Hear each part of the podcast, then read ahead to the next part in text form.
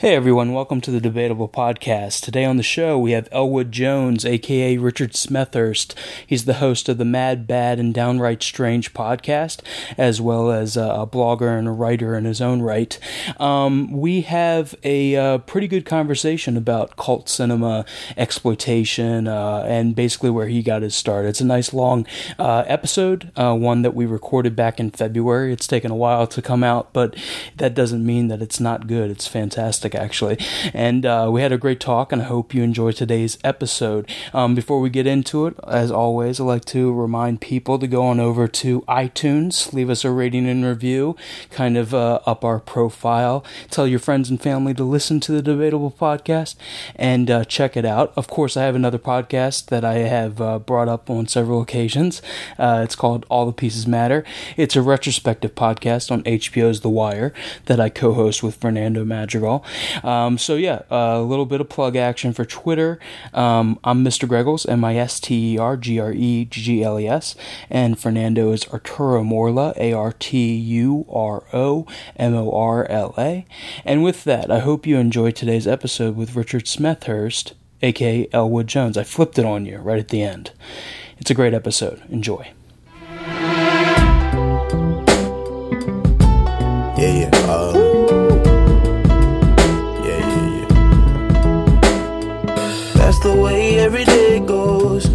Time we've no control.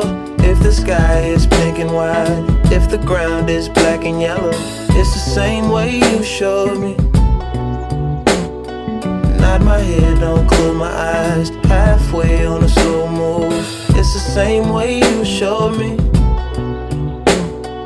If you could fly, then you'd feel south. Up north's getting cold soon. The way it is, we're on land. So I'm someone to hold true. Keep you cool when it's still alive. Won't let you down when it's all ruined. Just the same way you showed me.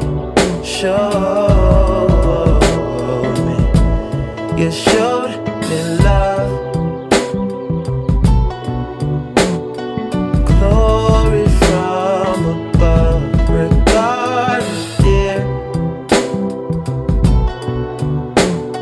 skin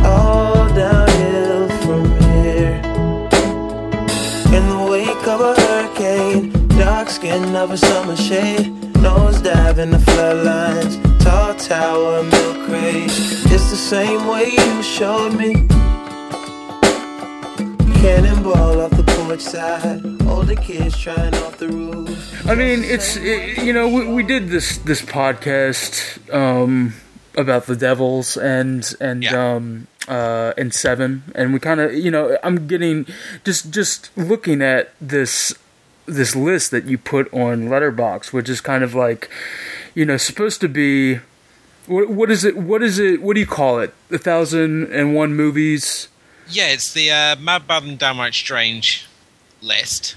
Um, it's a 1001 film introduction. Keyword there being introduction because uh-huh.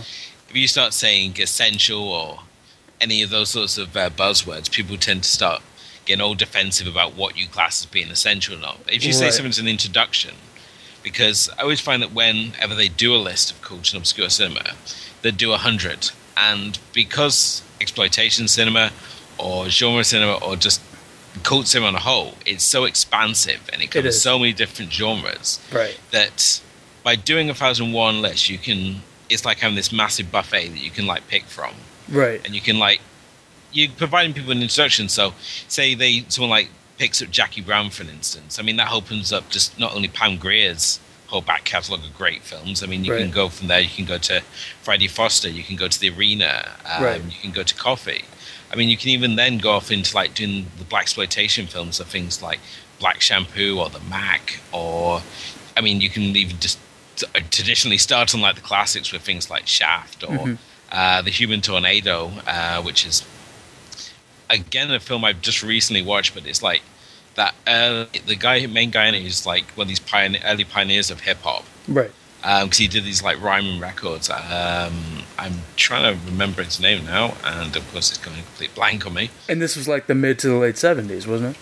Yeah, I mean, it was really that was the sort of key era uh, for these sort of movies. I mean, that, that you would have these obviously coming out. I mean, it's really sort of in the prime of 42nd Street when Right. you had all the grindhouse theatres and that, and they were looking for material to sort of fill fill up with, and you would it would be in this sort of era where you would have a film and it would be taken from cinema to cinema. It's not like what we have now, where a studio will produce like a few thousand reels of a film and they send them out to Right. different uh, theatres. It would be the case of it would go from theatre to theatre, and they would that was how you would catch films. And more often than not, these films would be scratched or scuffed along the way. So it's been a real case of whenever an exploitation film has been found, and you've got people like Something Strange, uh, Vinegar Syndrome, these companies that now pick up exploitation.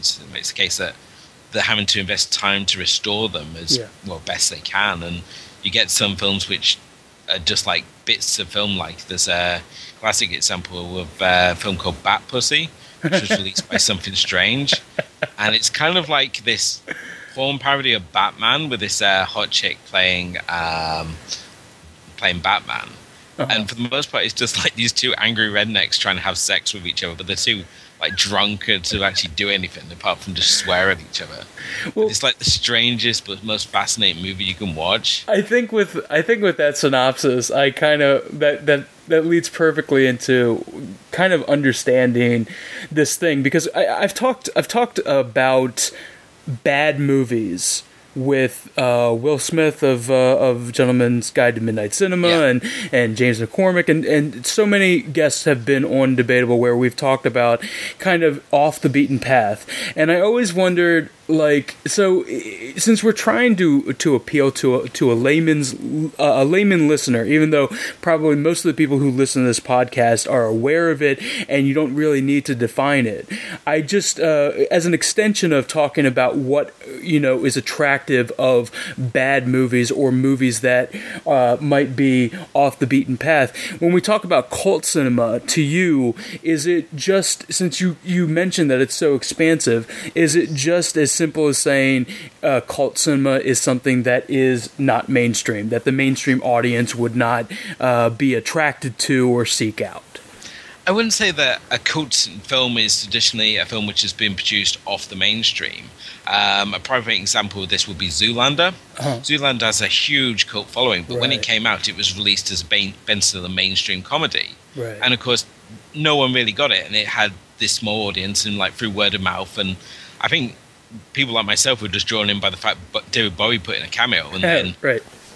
he just like randomly turns up, and it's like, oh, here's David Bowie, here's uh, Billy Zane, who's a cool guy. right. And I, what I loved about Zoolander is the fact that it is Ben Stiller essentially going off and doing something, this parody of the fashion industry, but he's got essentially going off and he's making a film which seemed to have like very little studio interference, especially how random and surreal it is. definitely, Um, definitely. I mean, this is a movie which opens with a with a um, innocent gasoline fight, as puts it, to um, to wake me up before you go go. uh-huh And I think it's so in that opening five minutes, you'd like know whether you're going to stick with this or not. But well there's th- so many mi- moments in that film where I just, uh, which I just constantly refer back to, like when he's working at the mine and he like comes out and he's drinking his little martini in the um, miner's bar and he's doing his little smoker's coffee. He's like, I got the cologne, pa. He's like, Yeah. You've been in the mine a goddamn day. How can you get the lung?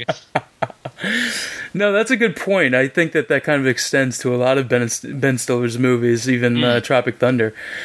Um, there's these elements that I guess would not be uh, just just mainstream comedy or even mainstream cinema. I, I guess I guess when it when you get down to it, it's the the package that it might be put in, and and maybe it, sometimes it can be a, a fake out. Like you expect the the big budget action look of a of a Michael Bay movie or or, a Tony Scott movie when you're looking at uh, uh, Tropic Thunder, and it is in that package of being a mainstream action movie, but there's subversive language, there's subversive characters, and subversive comedy in there.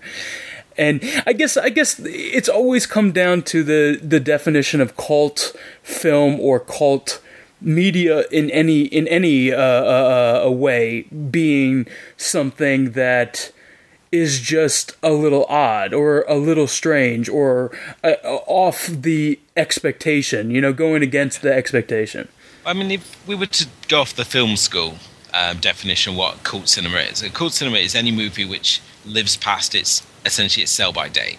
So any film which we're still talking about, which people are still wanting Right. to go and see. Right. I mean, in this terms, like Casablanca and Gone with the Wind are classed as cult cinema. Uh huh. But when we traditionally talk about cult cinema, it tends to be these movies which go against convention, um, especially in the terms of like exploitation cinema. Yeah. The way I view it, view and certainly the appeal of cult cinema, especially with exploitation cinema, I think John Landis put it best, where in the documentary American Grindhouse, where he defined exploitation cinema as the uh, scene in Pinocchio where they go to the the fun fair, the Coney Island like fun fair, Mm-hmm, and you've got like the barker there, and he's like promising all these things. And I think certainly with exploitation cinema, it's this idea where you're selling the film on one aspect Right. that you perhaps can only have like this one aspect. Say you've got like a hot chick that you can sell, or you, so you make it like in a sex exploitation film, or the fact that you've only got black actors, so you're a black exploitation movie. Mm-hmm. I mean, it even goes down to things such as, oh, we've made this cult movie and it's from Canada, so it's a Canuck exploitation movie. Right. Right. And I think it's these little subgenres which perhaps make these films stand out a little more. And it's often the promise that you're going to see something you ain't going to see anywhere else. True. Um, there's a, I mean, there's a movie called Turkey Shoot. It's kind of like Battle Royale. It's a exploitation film. yeah. Yeah. I've Uh, heard of this. Uh huh. and basically it's again it's one of these numerous plays on the dangerous most dangerous game where these prisoners are being hunted for sports Right. but there's a character who's essentially a werewolf in a top hat and he's like riding around in this like uh, dune buggy thing and it's like i'm not going to see that in like a michael bay movie i don't You're right. think. You're right. I think it's this. You know, you get down to it. I think that if if you're going specifically into the exploitation and even the the genre cinema thing, I guess it is built around something that is um, uh, the the blueprint or the you know the packaging of something. But you're right. Seeking it out, um, if that's a movie that you want to see, that's the memorable element that you're going to take away from that. Where are you going to see that somewhere else? You're not going to when you say the the fucking werewolf in the top hat movie or the head in the box movie. You know, there's there, there's fewer and fewer, maybe only one uh, movie that you're you're refu- uh, uh, re- referring to. i think i mean just if we look back to when we that first discussion we had and we were there talking about the devils Yeah, And I mean that again's a cool movie. I mean, how do you sell sell the devils? It's sort of like oh, it's this scene where you have all these nuns which are going nuts and nude. right. Uh, you have Oliver Reed, who again's probably drunk and nude. um, and you've got if you're watching the certainly uncut scene, you've got you've got a scene being promised as the rape of Christ yeah, yeah, yeah. uh, which obviously, as we know, has been cut out. But certainly, the scene uh, is essentially there in, in, in its butchered form. But still, you're watching these films and you're like being blown away by what you're being seen because there's this sort of element in your mind you're watching things. You know that it's kind of wrong. It's kind of sleazy Yeah. to be watching uh, these films, and at the same time, it's kind of a, a throw. And as well as that, you have this sort of thrill of discovery because a lot of old films, sort of like classic films, they're ha- they're preserved and that, but a lot of these cult films, they're sort of passed around between between collectors and fans. And it's something you have to hunt out, and I think it's the thrill of hunting out these movies that someone it is. mention Yeah. something. I mean, even we go back to like the days of tape trading, and you'd Yeah. have things like Winnebago Man or yeah, yeah. um, heavy metal parking lot, and you would hear these, hear about these things, and you'd be like, "Oh, this guy's, I've got this on tape, and you know, I can trade you this for my third generation copy of Cannibal Ferox." Which, although a lot of these tapes and stuff you would get through would be like grainy, you would still get that thrill of Right. seeing something that you wouldn't, uh, you wouldn't normally get to see. And I think even now, where we've got things like YouTube and the numerous streaming services, let alone companies dedicated to restoring and preserving exploitation Yeah. Yeah. this still thrill of discovery is still there. Absolutely. I think that it's also interesting because this is something that's been kind of um, a hallmark of my adult life as I've gotten older and become, you know, deeper into my, my film obsession and, and even my media obsession as a whole. Um, but I always go back to, and I can't remember the exact phrasing that Noel Murray from AV Club had written in this um, article. He was talking about music. He had a, an ongoing uh, music series that he wrote about. I think it was like weekly or bi weekly. And this great phrase about the person who's, um, I believe he was talking about uh, music fans, that they've listened to uh, music and, and, uh, and particular artists so much. They've they've uh, they've uh, consumed so much of the medium itself that they start digging on esoteric things. They start digging on the things that are uh, weird and uh, sparse and kind of avant-garde. And I kind of think that that's kind of true of anyone who's a a, a, a, a fan of a medium. So if you talk about a piece of art like film in general, uh, you see so many movies that, especially when you talk about mainstream movies that are the same cookie cutter plot, the same cookie cutter type of movie that's just trying to make uh, money. And um, for the regular mainstream audience who's not necessarily a film buff or or uh, uh, you know averse in movies in general, they're going there just to escape. They're going there to see the Top Gun. They're going there to see the Michael Bay movie, and they're perfectly fine with whatever they're spoon fed. Whereas someone who's a film buff, someone who has seen uh, every movie that De Palma's put out, or every Tarantino movie, or you know has sought out all of Oliver Reed's movies. Like you get to this point of you want to get more and more off the beaten path. You want to see more and more something that excites you. If it's not the excitement of of uh, getting the thing, you know, uh, chasing it and getting the particular movie or finding this hard to find movie, it's the finding movies that have these elements that are so weird or unique that kind of feeds that excitement that kind of uh, uh, you know uh, that you might have felt early when you got into film you know that childhood yeah. sense of excitement you know of seeing for me like psycho or good the bad and the ugly for the first time i'm looking i'm going to seek out the movie with the werewolf in the top hat, even though it makes maybe no sense to the movie. It's just its own little unique element, just so I can have that excitement again of something fresh and new because I've seen, you know, every type of version of action movie. I've seen every type of version of the romantic comedy that Hollywood puts out and stuff yeah. like that. And I think it's those sorts of film fans that those are the ones I want to sort of hang out. If I'm going to hang out with a film fan, those are the ones who want to stand out. Like I love the people who they'll watch like an entry level title, as you mentioned, like the good, the bad, the ugly. Yeah. And they're like, check out other spaghetti westerns. So like check out the works of Sergio Corbucci uh-huh. and see things like the original Django. Right. Or they can like from there. It, there's so many different avenues where you can obviously go. And for myself, it was those early film viewing experiences where I. I think it was uh, it was Godzilla versus the Sea Monster or Ever uh-huh. a Horror of the Deep, as it was released right. over here in the UK. Right.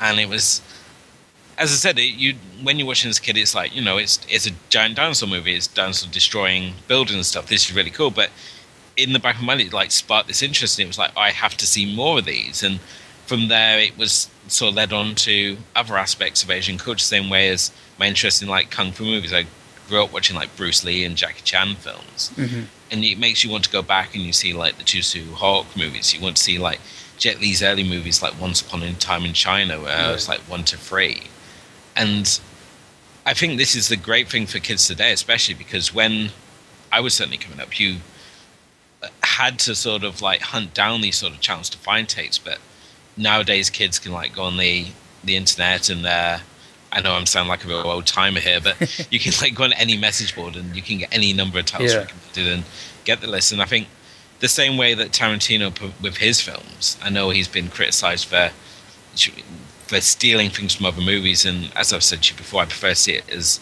he scrapbooks ideas, and it's the way he constructs them, uh-huh. which is where the interest. But certainly with his films, like if you look at Kill Bill, it's going to spark people are going to look at it and want to see where the references are, and then check those films out. Yeah, absolutely. I mean, that can then obviously lead on fair, fair sort of down the rabbit hole for just for Asian cinema on a whole. And back I mean, back when around the time of Pulp Fiction, he did have his little label called Rolling Thunder Pictures, which I wish he'd continued to do, and he Me was too. bringing over titles. Me too. I, I um, just recently saw Hardcore Logo for the first time.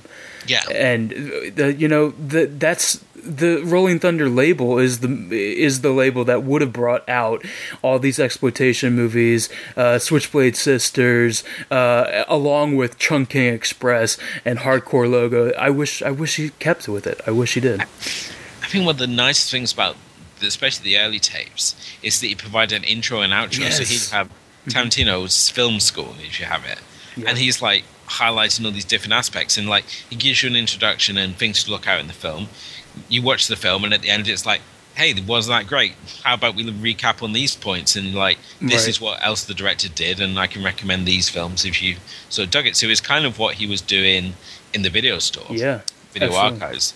But he was essentially doing it for larger audience. And some of those dvds you can still get i mean Chungking express still has the has the opening. Um, I believe Switchblade Sister does as well, mm-hmm. and you can also find these on YouTube as well. Um, I believe if you type in Tarantino and exploitation cinema, it should bring it up. Absolutely. You know, well. it, it's it, it dawns on me that DVDs and Blu-rays have kind of done what you know Avid and Final Cut Pro have done, making the experience uh, less linear, you know, non-linear, kind of the experience of getting straight to the movie, getting over the uh, the openings, the FBI for us, the FBI logos, um, getting past the previews. Well, I remember, you know, the experience of watching a VHS was that you put it in and you would go through all of these things. Everything was linear and it was laid out for you. You could fast forward it, but if the experience was, you know, just putting it in, I know that we had a VCR that didn't have a remote, so we would just put it in the VCR and let it play. And there's this thing of just linearity. And now with DVD and Blu-ray, you know, it's even more like um, the interactions almost like a, a, a, video game. You know, you pick mm. the thing that you are starting. You start the movie, you start the special feature, you start the commentary, you change the audio, all of this stuff. You're playing in menus. Whereas with VHS, it was linear linearity just put on a timeline for you, and you're watching this. And that I always thought that that was a, a beautiful aspect when you had, you know, Tarantino or an introduction by uh, uh, the director or someone uh, giving you context of the movie you were about to see. You see this on a lot of, you know, special art house or classic movies. Um, they still do it kind of with uh, Turner Classic Movies over here. Uh, TCM will still put out uh, DVDs with yeah. the intros by the the um, the the hosts on on TCM. So yeah, but I think that it's so weird now that you would have to go to a menu and find Quentin Tarantino's intro or kind of get to give you that kind of uh, context for the movie instead of having it play as part of the movie experience.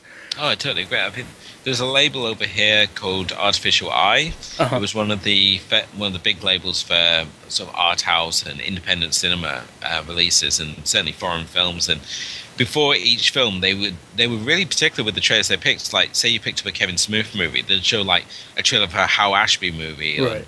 like these people who would influence the director, or if they couldn't do that, they would just like throw on some really random foreign trailer. Most of the time, they weren't subtitled. I've, right. In this one trailer, I still remember. I have no idea what the film is, but there's this scene where they're in like a Paris subway tunnel, and like all the film posters on the walls are like burning up.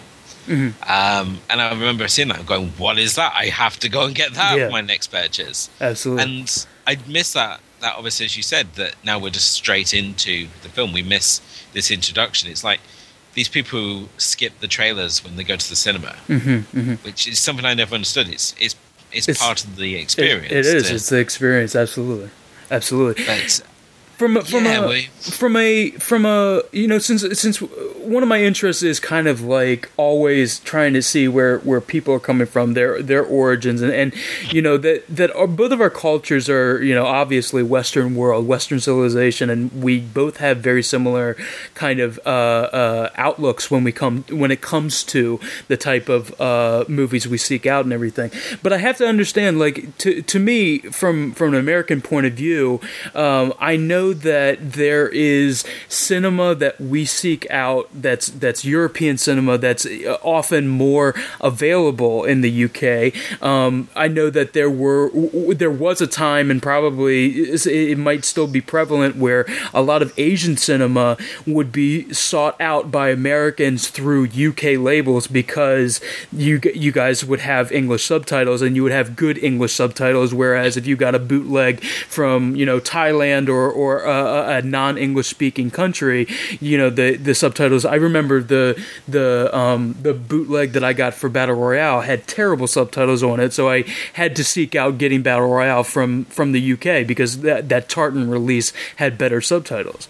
So. I mean, so just uh, stoking my nostalgia now when you mentioned Tartan. Tartan was a yeah. another wonderful label and one that sadly was sort of squashed out with more companies entering the fray to sort of buy the key titles. So, uh, but I understand what you're saying. The the battle royale release they did was absolutely lovely. Yeah. Well, what, is there? Is there? I, I, I, imagine you know whenever I talk about this, there's there's some some sort of naivete uh, coming from an American how other cultures uh, uh, get the, our our exports. I mean, I imagine that American cinema is is overly prevalent everywhere. I hear from friends, you know, everywhere that you guys are as in, inundated with it as uh, I'm sure we are here. Except we don't get it going the other way. We don't get it. We we seek out, you know, I seek out the foreign films or even the English language uh, uh, UK titles that I go look for. Whereas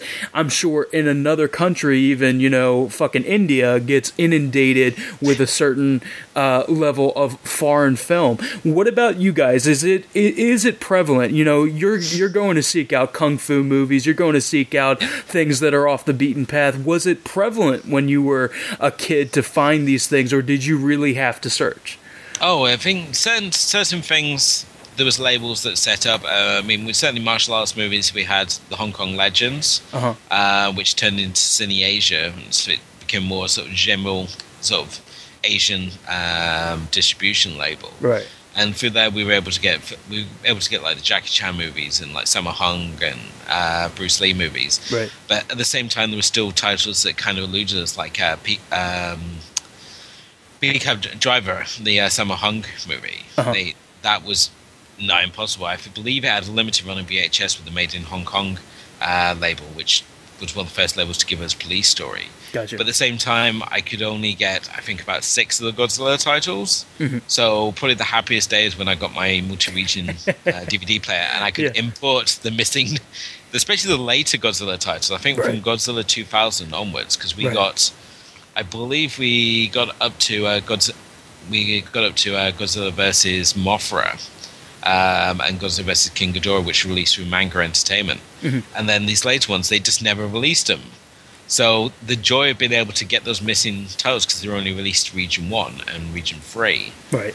Um, but for some reason they felt us Brits didn't have a demand for Godzilla, and I was like, "What the hell, man?" I think. Was, was there an interest in in in horror and other exploitation genres for you?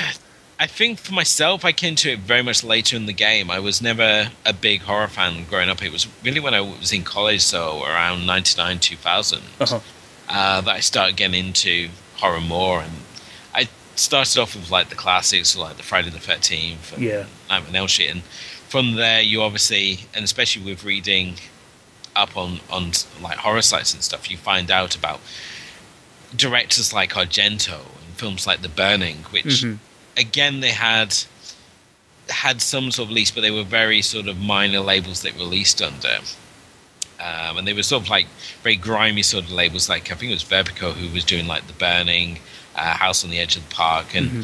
they would have these black covers with like this bold font on. Yeah, right. Um, and of course, had the most lurid sort of pictures on the back. These weren't like the classic 80s video covers, which I think by my time we get into the game, the video stores were kind of on the way out. Right. And had the one store uh, known as a video bug where they never got rid of any tapes; they just put in more shelves. Mm-hmm. So it was like it was hell hell for like uh, if you were in wheelchair or had limited mobile access. But the selection, if you could like crawl your way in there, was fantastic. Oh yeah.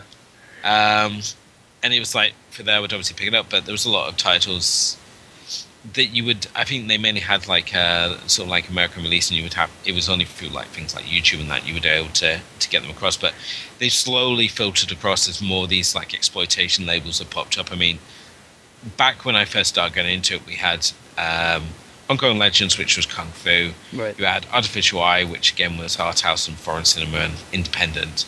Um, and then you had Tartan, Me- Tartan uh, Media, who essentially led the charge of the Asian invasion about 2000 with thing. They had this triple header of Ring, uh, Battle Royale, and Takashi Miike's audition. Yeah, yeah. And they spawned this like interest, some interest in Asian horror in particular, Uh-huh. um, through their Asian Extreme label. Which, if you can get a list of titles that was released for the Asian Extreme label, it's sort of the best introduction to Asian extreme or Asian horror cinema that you can Right. get. So the titles they're having, I mean, they had a load of the early sort of titles, early release titles for Takashi Miike, and these were sort of like the key titles of his outlaw period. So you had like Dead or Alive one and 2 Mm-hmm. Uh, you had Fudoh the New Generation came across as a result of them their release.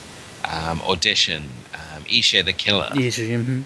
um, which I think it really shocked a lot of people. I don't think there's a lot of people who Oh, picked yeah. up of a reputation not knowing who Miike was. Oh, absolutely. I was one of them. I, I think that uh, I think there was a a good selection of Miike films that were becoming more prevalent because not only were they having a renaissance in Japan and in Hong Kong, you know, uh, uh, at the same time, but the Western world was getting inundated with this stuff. And the conventions that we were having here, that's where Battle Royale was first seen. That's where we were seeing Ichi the Killer. I remember watching Ichi the Killer in a half uh, packed, the half packed. It was it was a half uh, uh, uh, uh, empty auditorium with terrible sound, like uh, like it, a, a an auditorium where you would see a basketball game here. So the the, the audio system is just reverberating and and bouncing off these kind of concrete walls. You're getting no sort of buffering whatsoever,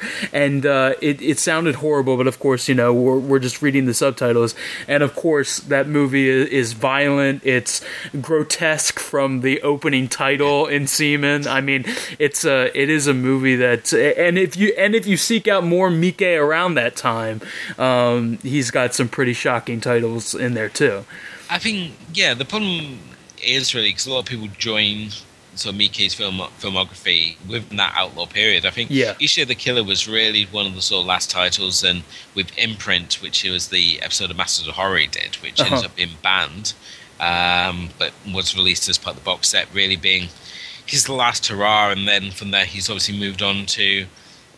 The, the thing with Miike, he produces about eight films a year, but he doesn't stick to any particular one genre, even though he's Yeah. probably known for extreme cinema. So it's been more interesting for myself seeing the film he's produced after this outlaw period, films like 13 Assassins. Yeah, he's done or- prestige movies almost. That's right. I mean, he's done comic book adaptations like Yatterman. Uh-huh. He did um, a video game adaptation of Ace Attorney. Uh huh. Yep. Um, I mean, he even did like a high school musical for Love's Sake.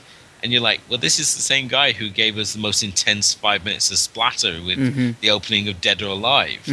Um, he's the guy who gave us the Matrix chicken, uh, right. Matrix cockfight in City of Lost Souls. And Yep.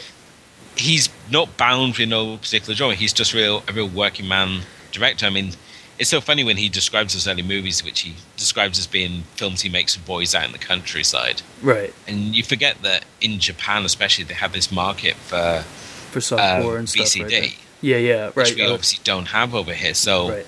he can produce a lot of smaller movies and stuff. But Well, it's, It's- a different it's a different idea of of auteur theory, right? You know, like uh, like that's the thing that that always kind of differentiates certain type of uh, uh, film buffs. You know, you have the ones that are in the slums of exploitation and, and cult cinema and digging for really esoteric shit or or stuff that would kind of turn off most people. And then you have the other ones that are kind of the auteur snobs. I think that kind of you know every film buff to a certain degree has a foot in in both of those. You know, and I kind of wonder, you know, uh, uh, whenever you talk about your a director, you talk about their catalog of movies, their canon, whatever.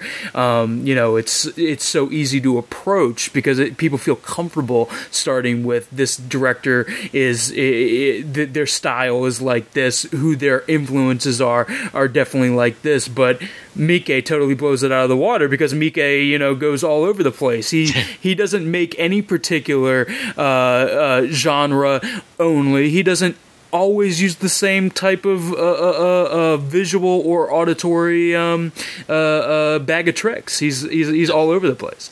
He's yeah, he's certainly he's an odd director. I mean, even if you look at any of his trilogies, like you look at the Shinjuku uh, Triad Society, uh-huh. yeah, yeah, um, just the three films, Shinjuku Triad Society, which is like a real Fantastic sort of street movies. thug movie. I love. You got Rainy Dog, which is quite a little charming hitman movie where they dig up a motorcycle on the beach and, and it still works. Yeah. And then you obviously got Ley Lines, which again is about these three boys out in the countryside, and it's amazing that a director can produce a trilogy of movies, but obviously rather than do recurring characters, do recurring themes instead, but make three completely different movies. Yeah, that's very. If you true. had a Western director, for example, if you gave him a trilogy, you would expect a similar movie, some continuity, right? Well, let's get back to to my main point, though. Do you feel so? So when I talk about you having access to these things and seeking them out. Where does that start for you? Because you know you're you're a kid that obviously did you go to school for film? I didn't go to school for film. I think all my sort of film studies and stuff i, I mean i studied films film studies at a level. Okay. Because um, we have college and then you go off to university and, and do your degree. I never went to university. Gotcha. Um, and it was all my education up until that point was just through watching film, and I think it was really about '99 to when I started college and watching A Clockwork Orange and realizing that there was something deeper happening on the screen than the surface details. And gotcha. I think it's when you watch a film like Clockwork Orange, especially from a master like Kubrick, mm-hmm. and the opening especially, and you hit with that audio assault and it's kind of like the the tones of it is kind of like the opening to Irreversible, that white noise there right. that they used to disperse riots and, and things. But mm-hmm. you also got his the reinterpretation of the classical music that runs throughout Clockwork Orange, and the introduction when you open on the Moloko Milk Bar, mm-hmm. and Alex introduces the story, and it reads the same as Burgess's source novel. Right. And I just remember being so gripped and wanting to follow all more Kubrick's films and see just like to see how he shot particular things and it made me go back and, and study films I'd seen previously. Like you go back and you look at even films like Godzilla. You look at um, how the original Godzilla is shot. Oh yeah, oh yeah. And it's shot in very low angles. Mm-hmm. Um, in the way that it's a much different film too than than what came after. Well, this is the thing. It's it's really about about the horrors of, of war. I mean, it, it came the, the, whole Godzilla plot came out of these uh, fishing trawlers that um, accidentally sailed into a nuclear testing uh-huh. um, area. Right. And I mean, the original Godzilla was actually a combination of a gorilla and a whale, but somehow along the way they narrowed it down to a more his more traditional lizard form. Right. But I, the way when you watch the original Godzilla movie, it's it's not a ropey monster movie. It's shot as a serious movie. Yeah, absolutely. And the same with the original Mothra movie. And you see with the low angles, the way Godzilla is shot, and you've got those scenes of like the field hospitals and these scenes of destruction. I mean, there's this poignant scene in the original Godzilla movie where you've got the mother holding her children. It's like, "Don't worry, be over soon. We'll see your father soon," mm-hmm. and it like hits you, and then everyone just sort of joins Godzilla. So the later sort of movies, um, and when you're watching things like Godzilla versus uh, Gigan, for example, or Biollante, mm-hmm. and the, the, at this point, there are these like monster-sized smackdowns, which again are still fun. Right. But it's you're seeing how the films have shifted in tone, how the audience was changing, and that, and it was just fascinating to go back and like find out about directors and like this director did this, and like I remember just growing up especially when I started getting into film, it was like Kubrick and Scorsese were like my main ones. I think Scorsese in particular, because when you're in college, you're an angry oh, young yeah. man, and oh, yeah. Scorsese appeals to that side oh, yeah. of you. Well, is it all coming from from the atmosphere and and the peer group of of college, or were you like were you into to movies going all the way back to to childhood? I've I was always into always into films. When did you uh, when did you break apart though? When did you get more auteurist, or when did you become like like you became more academic? Obviously, by the time you got into college, but were you even pulling apart uh, movies and thinking about themes and thinking about uh, you know a character motivation when you were watching movies as a teenager, or was it no, just something passive? Certainly, when I was watching it, it was more it was more the experience you watch right. films for. Right. Um, you enjoyed enjoyed how the film played rather than doing going into any deeper. I mean, there were certain aspects that certainly fascinated me, such as when we would watch like, especially with creature effects. Right. I'd watch a movie like Gremlins or Critters, and this idea of how they they made the puppet, and especially with uh, Ray Harryhausen, mm-hmm. and things like It Came from Beneath the Sea mm-hmm. or Clash of the Titans, and it's like, oh, how did the stop motion? I remember watching like the stop motion figurines. Yeah. And the way they move on the screen is so different than like a digital effect or a practical effect. Oh yeah. There's something so magical about it. I remember like going, I love these movies which feature these effects, and you would find out, well, it's this guy who does these effects, and he's done all these other films. And you like watch um, Creature from Thousand Miles or Valley Gwangi, mm-hmm. and you're like, I mean, Valley Gwangi, did, we all focus on the dinosaur, but there's the scene with the uh, diving horse which again, just the simplicity of that effect is just absolutely fascinating. And you can go back even further to like the likes of Mighty Joe Young, the sort of predecessor to oh, King yeah. Kong. Oh yeah. And like the Lost World, and I just I, remember it was more the thrill of what you were watching back then. And obviously, as you get older, you start to want to look more at how films are made. I love I love that you bring that up because I, I think that that's something that I've always kind of glossed over in my own autobiography when I talk about it on this show. Um, that that the that creature effects and makeup effects those things that are completely uh, other world or they're trying to mm. capture something that's realistic in a very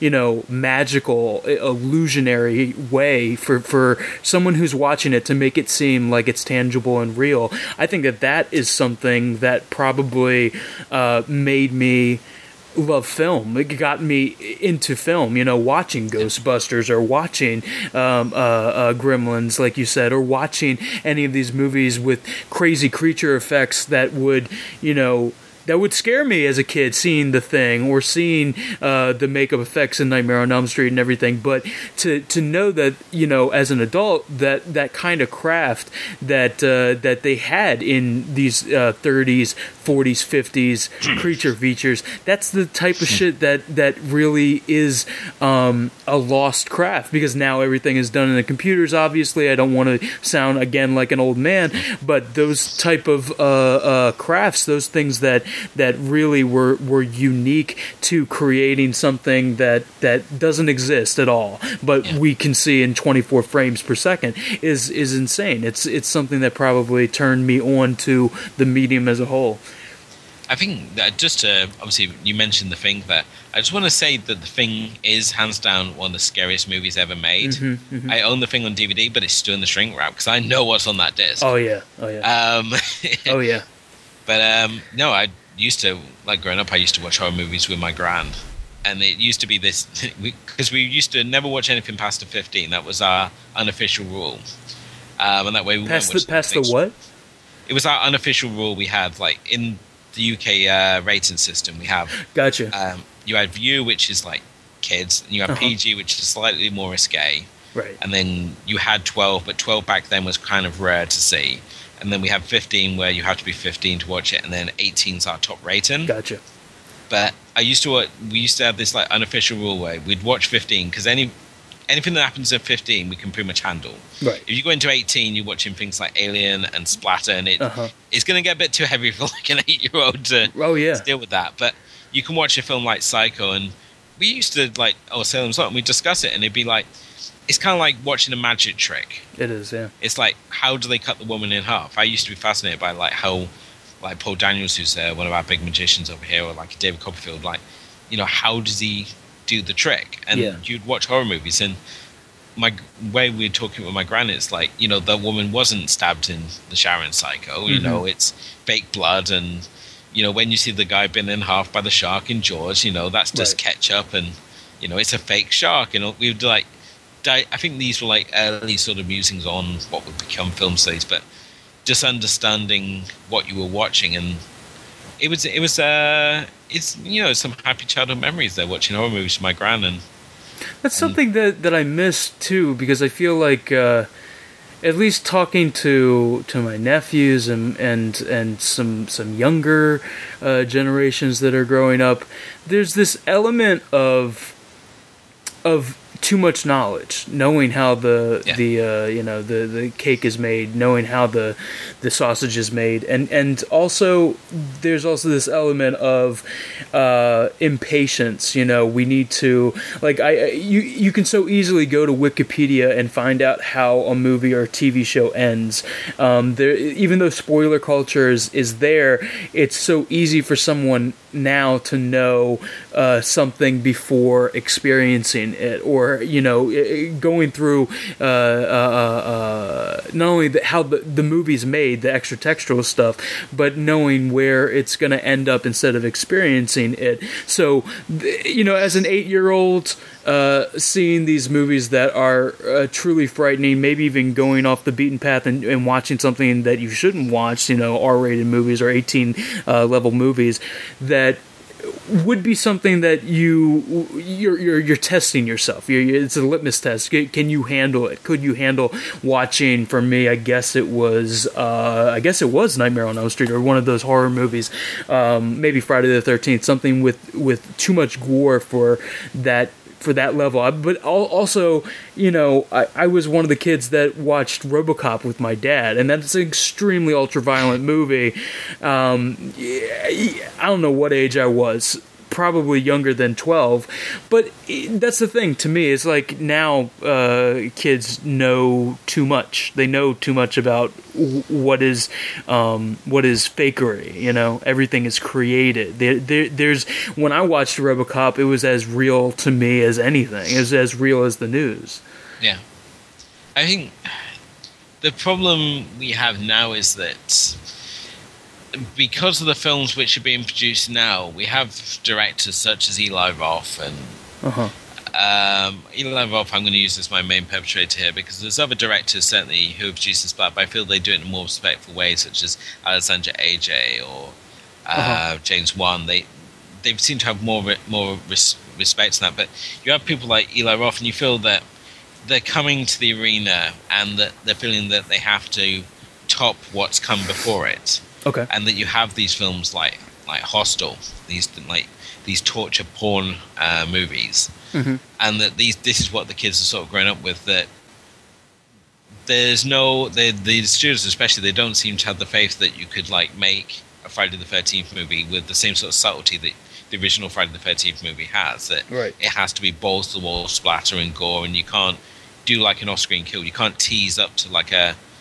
a kill anymore. You the kids have no sort of patience. There is, uh, yeah, exactly. Yeah, I was gonna say there's an imp- that impatience really does breed to something that I feel like is it, it breeds uh, that that inability to. Yeah to take a moment and to not have balls to the wall you know how do you uh, I guess the the outlook has to be that you have to always be pushing the envelope. Uh, nowadays, with newer filmmakers, Eli Roth and uh, and the post Tarantino ilk, is that you have to do something that's fresh that someone's never seen before. So uh, you can either do a, a, new gag, which is harder to do to come up with, and or you could just you know turn the uh, the dial up higher and higher. I think this is where it falls down to sort of as senior film watchers and where we have this opportunity to expose fresh new minds to the the sort of key films that grow up, like expose kids to the likes of Carpenter, show them Landis's uh, American Werewolf in mm-hmm. London. Mm-hmm. You know, fantastic. Yeah. Unfortunately, they tend to just, without any sort of proper guidance, they just go off whatever the multiplex is showing, right? Um, and assume that oh, this is this is horror and this is how it should be. But if you can educate these kids on on the why these films matter and, and stuff like the so if you can get uh, some sort of depth. I mean, I'd show I would say that the thing still stands up as oh, an yeah. effective horror movie. I mean, it's one of the last movies to be pure, purely used with just practical effects. There's no mm-hmm. digital touch-ups or anything in that right, movie, right. and it's still scary as hell. Oh yeah, and I think if you showed it to a young horror audience and and created the right atmosphere to show it in, you didn't just like just like throw it on. Mm-hmm. If you like said you know this is a film that you, if you want to class yourself a horror fan, this is yeah. a film you have to watch. Yeah. Same as uh, Stuart Gordon's Reanimator. Uh-huh, uh-huh. Um, Stuart Gordon, for my money, again one of the most underrated directors. Yeah, absolutely. Um, out there, especially in terms of horror. I've been recently going through his back catalogue, and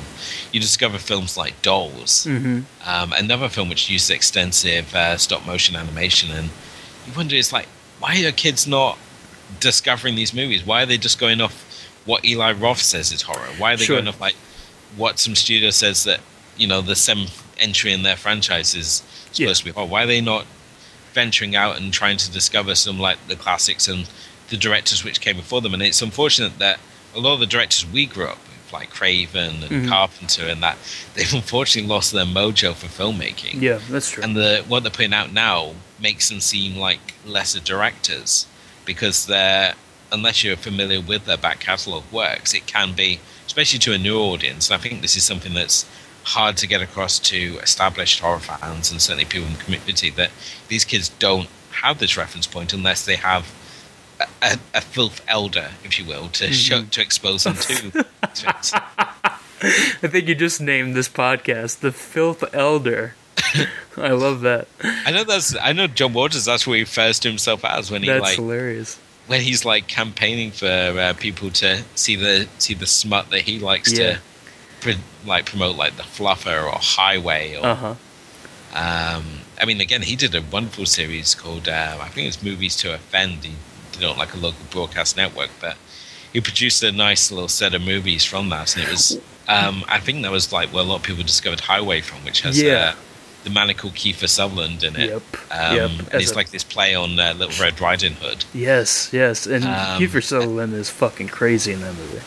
So So this is- is back in his eighties, sort of like when he was like dark and broody before he went off to be a cowboy. wasn't uh, Reese Witherspoon in that? She was, Yeah. and um, the girl who plays Jenny in American Pie, the girl with the Yes. sort of pretty hair, Yes. she's in the sequel. Um, yes, Confessions that's of a. Trick Baby, That's which right. is, um, Confessions of a Trick Baby. Yes. which is a play on Hansel Gretel. Um, it's pretty awful, but you know. You, there's plenty of nudity in it to distract your kids. So So, but see, you know, getting back to your point about about what these um, what these younger generations this is becoming a get off my lawn type podcast.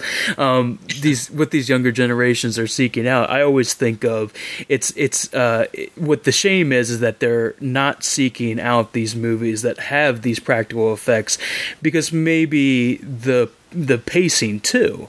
You know, they're they're slower movies. Um, certainly, there's a there's a build of tension. There's a build of suspense that is not necessarily prevalent in a lot of the movies that we see nowadays.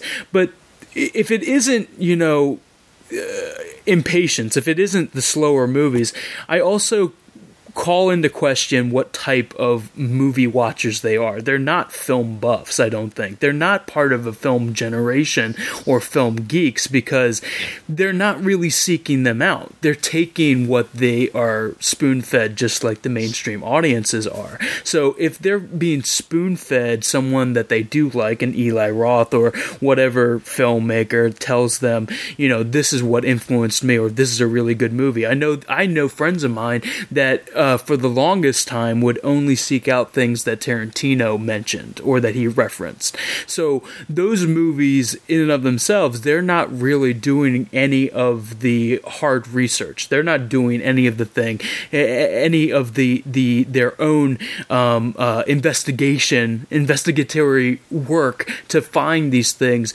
that might turn them on or to to you know seek them out to, for their own pleasure. They're just always taking the reference from someone else. Mm. Um, well, uh, when you say Tarantino, people take it, use him as reference point. I'll probably be guilty yeah. at that point. Oh yeah, but well, it, but I think that you know it, there's a difference yeah. between uh, you and me and, and a, a, few other people that use him as a as a reference point, but also mm. do the other thing I'm talking about. Whereas a younger generation might only uh, uh, go see, um, let's see, uh, uh, Cannibal Holocaust because of the Green Inferno, and might not go any deeper into uh, the the Italian um, horror, you know, subgenres. Yeah, I think it's rare. Again, this all falls down to the importance of the people that you're getting your recommendations from. Um, someone like Quentin Tarantino, first and foremost, I mean, he's a fellow film junkie. He's one of us. Yeah. Um, I mean, you can you probably just all imagine us around the table in Freaks, just like chanting one uh-huh. of us if he came around. But yep. um, he's a really great guy. I mean, Eli Roth, he likes to think that he's the horror version of Tarantino. And you see, I mean, this is the guy who thinks that Takashi Miike, his name is pronounced Miike Takashi, mm-hmm, which yeah. he references several times on the um, Cabin Fever special features. And right. it's like, uh, sure, that's kind of wrong there, Eli, but I think uh, well, that's a, it's it's the the extra element of of being the Japanese pronunciation, so it's a little it's pretentious, is what it is. That's what's going on there. But I think it's case they need to really they want to find themselves like groups, things like Gentleman's Guide to Midnight Cinema or yeah. the Feminine Critique or even like what we were trying to do with the list. We're trying to provide people this entry point, yeah. um, of which that they can they can get involved in the things I love about this group, these groups, are that when you encounter any sort of subsect of uh, cinema, you normally find these snobs hiding within it who will, when asked for a recommendation, they name the most obscure and bizarre titles that they can because it all becomes this bloody willy waving contest. Yes. Oh, look, I've seen the rarest, rarest stuff than you have, and it. They're more often not put them on something which should just completely freak the person out, and they won't go any further. Right and they won't give them any sort of reference point. Like they watch like a lot of Italian splatter, and when you look at Italian splatter films, they um, things like the Beyond that they were essentially just trying to outdo what the Americans were doing. Right. Um, and this was like their interpretation. Unfortunately, what they produced then became really popular with American audiences. and we just assumed they were all nuts over in Italy and that this was their bag. The same as when we had films like Legends of the Overfiend came out, when we had the early days oh, of yeah. anime release. Oh yeah. And Legend of the Overfiend is a film that was shown in like Japanese sex clubs and brothels. Oh yeah. But we weren't given any reference point with this, especially in the early days of anime, where there's few people who has were sort of like read up on the subject. Um, I mean, like you had like the Encyclopedia of Anime, which was about it. Uh-huh. So you had very limited information. We had it come over, and we got schoolgirls being raped by demons and stuff, and we thought, what the hell yeah. are they open to over there? The good old tentacle porn. Exactly, and obviously in anime now, there's so much different genres over here. I mean, back in when I started collecting anime, as you said, it was tentacle porn. You had things like L.A. Blue Girl and Mad Bull and uh-huh. Violence Jack and uh, those sort of splatter sort of animes, and you uh-huh. would have films like uh, the Ghibli movies come over right, right. to sort of balance it out, or you would have like giant mecha, uh, such as like the Patlabor movies. But mm. Again, it was very limited what was filtered through, and they would tend to just aim for genres which would be popular, things like cyberpunk, things like horror. Um, these probably we didn't have any things like Cardcaptor Sakura coming over. These sort of light, sort of lighter titles that uh, you can now see on like Netflix or Crunchyroll yeah. or any number of streaming services. And yeah, it's really you would sort of been exposed to this, but there'd be no sort of reference point. And I think this is the problem that kids have today is that there's no real, they have no sort of real elders there to sort of guide them. There are mm-hmm. groups out there who will take people who are interested in these films and they take them under wing and like say, oh, you should see this, and if you like this, you should like see that. Uh, so that's say, I mean, just to go back to Tarantino again, I mean, if the people who watch like say, "Oh, I like Kill Bill," and they say, "Well, you know, you should watch Lady Snowblood. That was like right. a key influence for right. uh, the Bride." Or you should watch like the Baby Cart in Peril series because that's where like the violence came uh-huh. from. Or you, you watch Sonny Chiba's characters from the series called Gun, Gun into Gindo or Shadow uh-huh. Warriors, uh-huh. Um, and they can like go off on all these exciting tangents, especially with material now being so readily available. That's what I'm saying. I think that also the, the, the reference, not the, not to cut you off, but I think the reference mm point also is that there's no gatekeepers anymore. You know, you talk about these elders. There's no one who is uh, none of none of these uh, younger generations.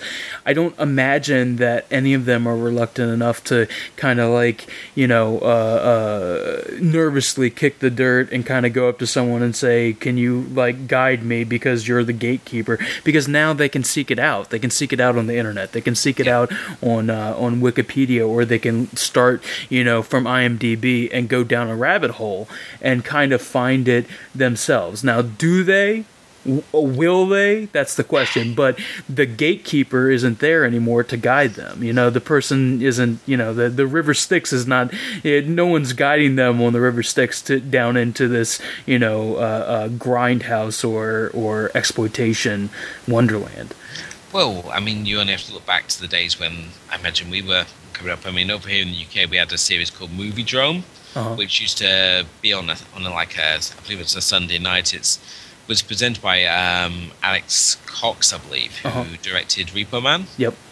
Um, and Kim Newman, who again is, if you want to read up on the genre, I think Kim Newman's um, tome, Nightmare, Nightmare Movies, mm-hmm. is probably one of the essential tomes you have to have. And Kim Newman is one of the top British sort of genre and cult cinema writers over here, and he's like certainly one of my mentors. And though of those guys, as I said, I would assume just in your country, you put it, he would be like one of the gatekeepers. But right. with drum, they would have a film on, and they would come with these introductions, and it would be this way for people to discover sort of culture and obscure cinema, and where they could discover movies like The Terminator, which I know it sounds bizarre now to say The Terminator is this obscure movie, but really back then it was sort of this little sci-fi movie that wasn't really overly discussed. Right. I think Arnie at that point hadn't got his sort of fame and, and fortune and wasn't right. this household name, and they would explain a lot of the style and the, and the theming, such as like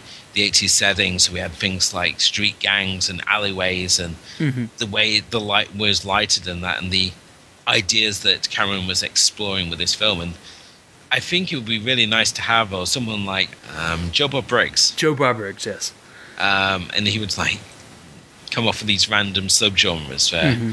For things such as bunny foo. Uh, but and and these, I think this is the problem we have. We need to have a channel that like dedicates like one night to a week just to have have the like figure to introduce a cult film, not yeah. any particular genres, or not like just horror or sci-fi or monster movies, just like a wide range of genres. Especially because, as I said at the start, like exploitation so vast and so wide. It's this multi-tentacle beast that you can go off on so many different tracks, and it'd be nice to have someone, especially for the younger audience or those getting into genre cinema, to have that that's those sort of starting points. Right. Um, which, as you said, I think there's some kids who will go out there and they'll just explore things off their own back, but there's those who are afraid to sort of kick the dust, so to speak, or I just be like seen as a newcomer. I, I know, yeah, yeah. They don't want to be considered a noob. They don't want to be a newbie to anything, mm. and I think that that's. Um, I think that I feel that I feel that in me because I, I recently, you know, I, I have to to confess that uh, you know you have to fess up to what you are, and I think that as a as someone who was born after uh, 1981, that we're all in this group uh, uh that I have to be lumped in in with Generation Y and I have to be lumped in with millennials. if you look at the the multiple sources that quote uh, uh, post 1981 as being this generation, but I think that it, there is a chasm between the early millennials and the later millennials when it comes to this because I don't think that there's ever this. Um, this you're just gonna have to you know uh, bite your tongue and swallow your pride and and uh, be the person who's the noob. Be the person who uh, is is reluctant but doesn't know anything about this has to admit that you don't know anything about this and and kind of uh, have someone guide you into uh, Italian giallo movies or uh, guide you into um, Japanese horror shock type movies. Whereas w- with you know nowadays a, a younger generation might say you know what are my options here? I don't really need to put myself in that position. Let me just research it myself on the internet. Yeah. and therefore you know you you you are you are kind of approaching everything with blinders on because if you're seeking it out by being the noob and you're you've got nothing uh, guiding you. You have no one pointing you in any direction. It's scattershot. You're just you're going and looking at everything and it's hard to focus on no you should probably start with this before you go here and all that stuff.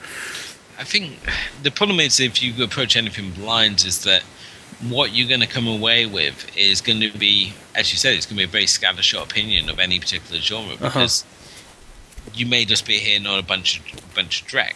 yeah Um, and unfortunately, when you if you look at something like film studies and that, they want you to unfortunately spend all this time looking at a lot of genres that you have no need for in life, Right. such as French New Wave. I know there's people out there who love French New Wave, but you cannot bore me quicker than by making me watch Godard.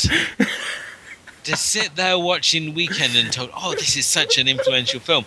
And it, like Scorsese, that's the worst thing. They con you in by saying Scorsese was so influenced by Godard and these things. Right. I'm thinking, well, Godard, Scorsese may be, but Scorsese's going off on his own track because sure when you watch Godard, a lot of them are very of their period. So when you Yeah. watch things such as Sympathy for the Devil, it's politics that it's getting across are very of the period. So Yeah. you need to have a reference point for the politics it's putting across to Well, to any make any sense. There's always that question of the the influencers and the influencers of influencers. So to me, you know, uh, uh, I, I had friends that listened to only particular bands, and I'd say, you know, they were uh, influenced by so and so. If it was the Beatles or uh, Deep Purple or anything, or, or Led Zeppelin or whatever, but they wouldn't go like if they were listening to heavy metal, they wouldn't go back one or two generations to see what was influencing it because it's too far away. You know, there's too much distance there. But yeah, that's true. Most of the people that we uh, that we loved, uh, a part of that American New Wave or '70s cinema, whether it's Scorsese, Spielberg, so on and so forth, all of these guys were were influenced partly by uh, foreign cinema like Kurosawa and everything, but most of them always reference uh, uh, French New Wave. Uh, Spielberg references it uh, constantly, especially you know b- between uh, between Jaws, between the early ones, or the Sugarland Express and Duel, uh, but certainly all the way reaching into Ca- Catch Me If You Can. I mean, you can see those influences there. But if you go back and watch those movies, um, I think that at a certain point. I I guess that you have to be a hardcore auteur theory type person to really uh, appreciate it. But there is a disconnect. They're not the same thing. Uh, Scorsese certainly is not the same as Godard. No, I feel I feel I feel as you you said. I think it's with any particular genre, it's good to have the reference point. Uh huh. but at the same time, I'm not going to say that Godard for myself is an essential director.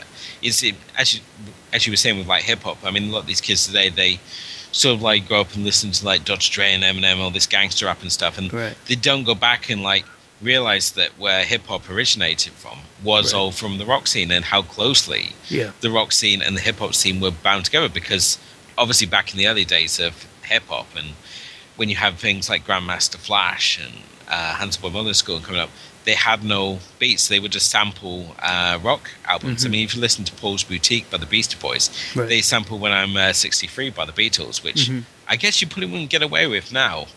Uh, Uh, this is the most expensive. Like it's the most expensive uh, sampled record. Yeah. So I think it's it's nice to have the the reference points there for films, and obviously Right. to know what what came before it, where directors are drawing it from. But at the same time, you shouldn't beat yourself down by the fact that you don't appreciate French Right. New Wave the way that a lot of cinema snobs will say that you have to. Right. I And think you- that that's getting to the point there to me because like like I said earlier where we have our our feet in being, you know, in the slums but also being, you know, uh, snobs. I think there's varying degrees, varying percentages of how uh, you know on what side of the fence you're leaning and everything. But there's nothing worse than being I think 100% in uh, in one or not and not the other because those people can tend to be the most pretentious. The people that don't want to accept anything that's quote unquote beautiful art on uh, the snobby end or anything that is I- I- extremely unique and and and crazy and something you'll never see in any other place on the other end in the slum area. Yeah. yeah.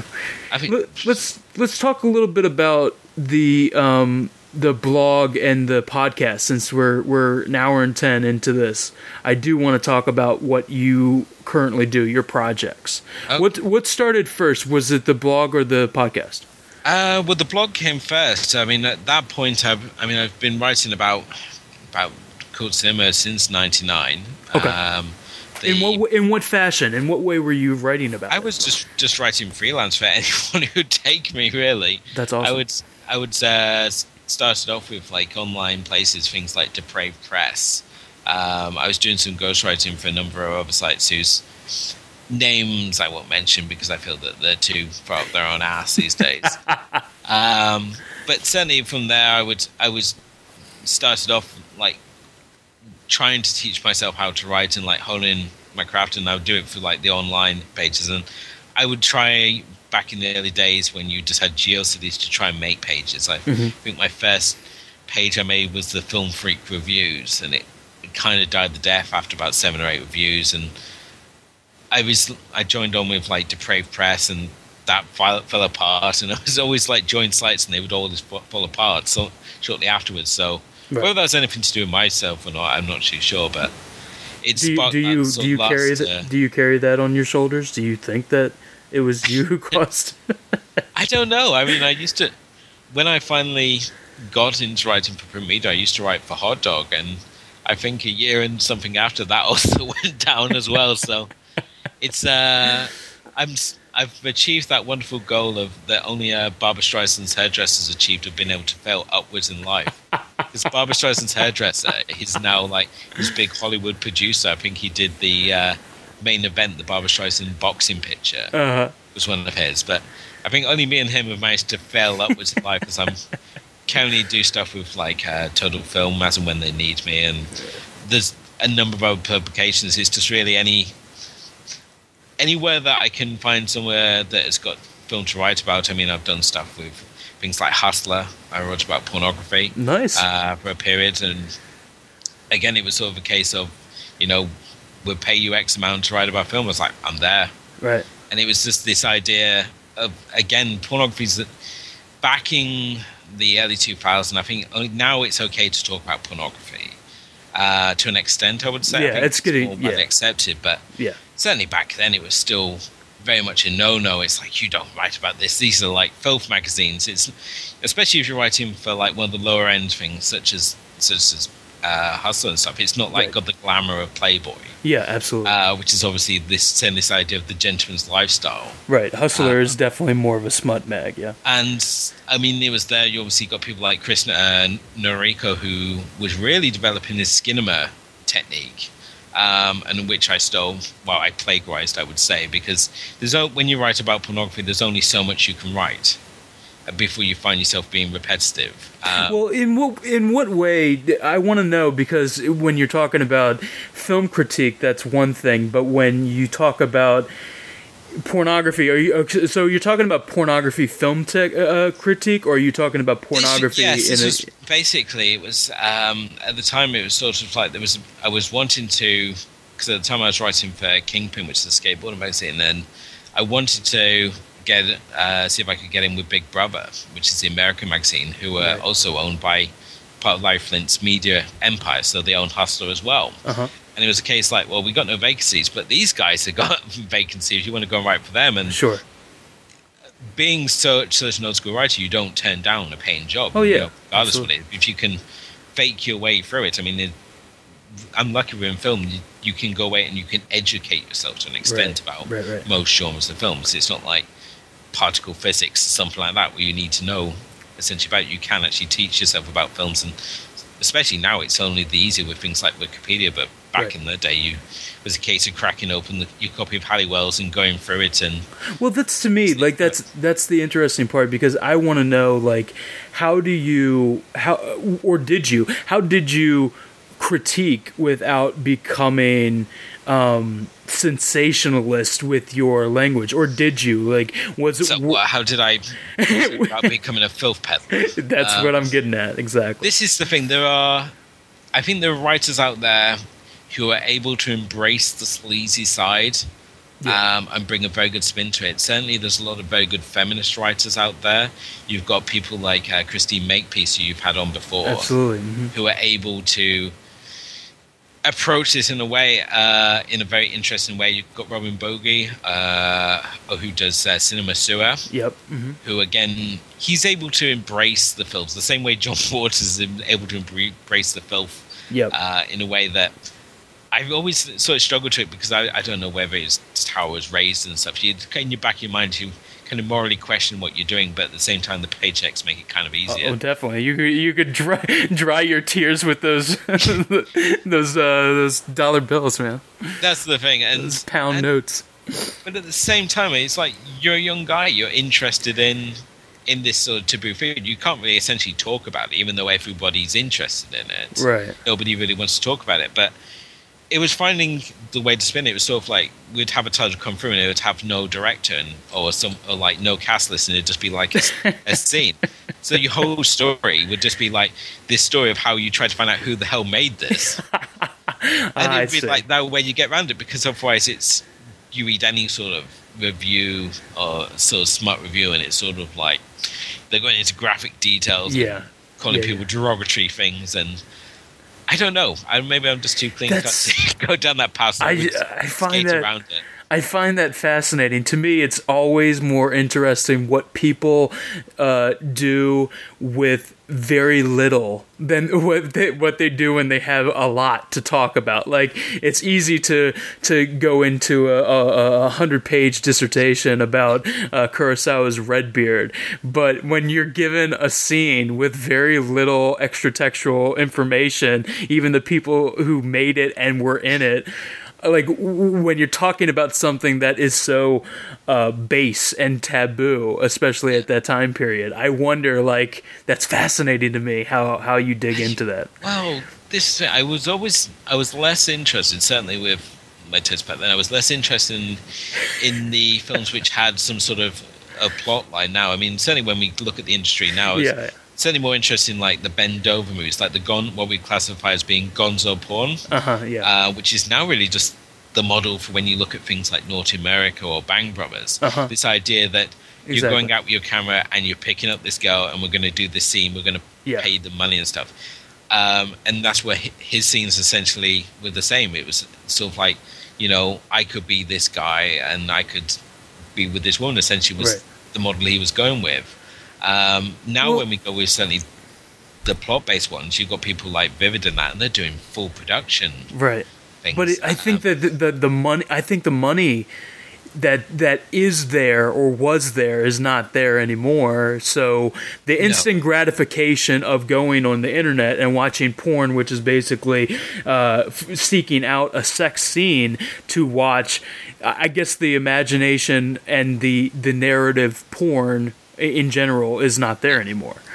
I mean, have you seen the uh, the Triple X parody of the Big Lebowski they did?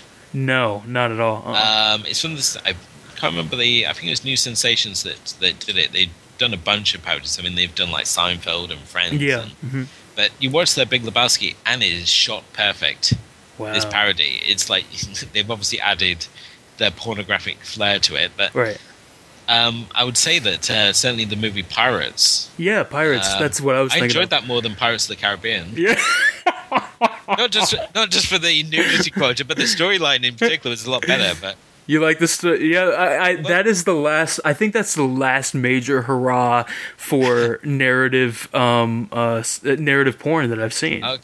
I mean, I'll tell you, over here in, in the UK, we have instead of Netflix on disc, we have Love Film, uh-huh. and they have the softcore version of Pirates. Yeah, now, without being it, yeah. this explicit movie is, there's very little pornography left in this movie, so it's essentially the storyline part you get and it's occasional and it's still two hours, right? Because the Pirates movie with the porn scenes was like two hours and forty five.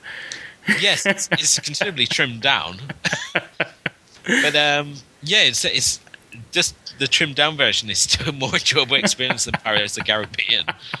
So, well, okay. So where does where does uh, d- doing uh, writing for money? Where does that lead you to doing the blog? I think the blog really, it, it, really came. Well, it was about seven years now. We've been writing there from the depths of DVD hell.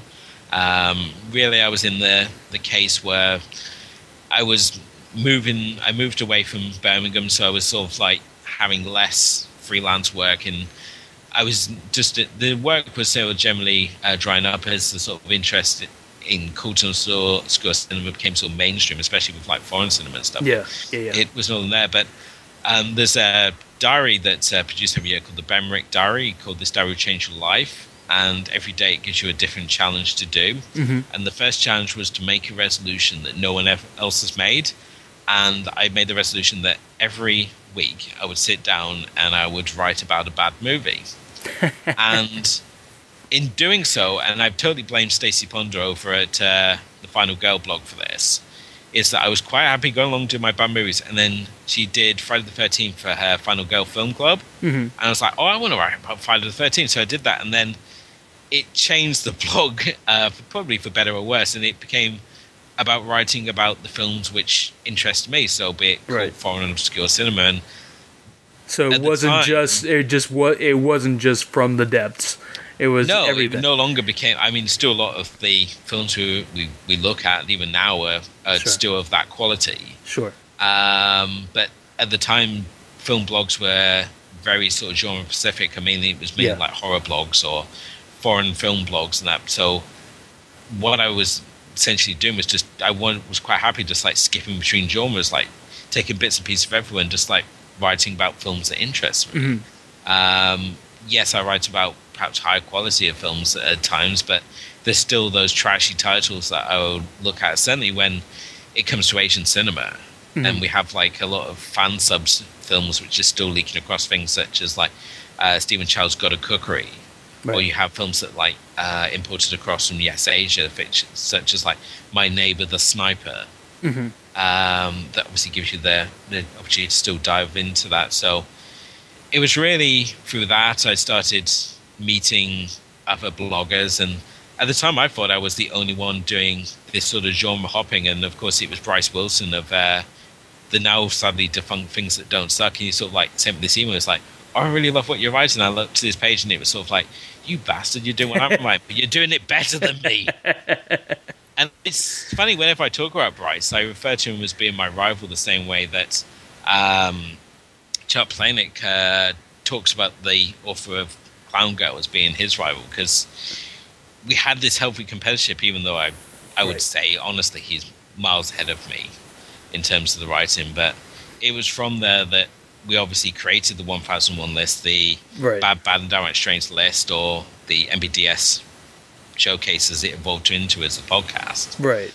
And it was this idea that I wanted to, as I said before, originally I wanted to create an entry point for people to get into these films and at the same time, I wanted the original plan was that we would cross blog it, so we would have this list of titles and we would have links to other blogs because mm-hmm. you have to remember this time. I think this being about four years ago, we were being saturated by video bloggers. They were coming in, and people were. I think now they've pretty much turned away from print blogs. Right. They rather just watch videos. It's hard.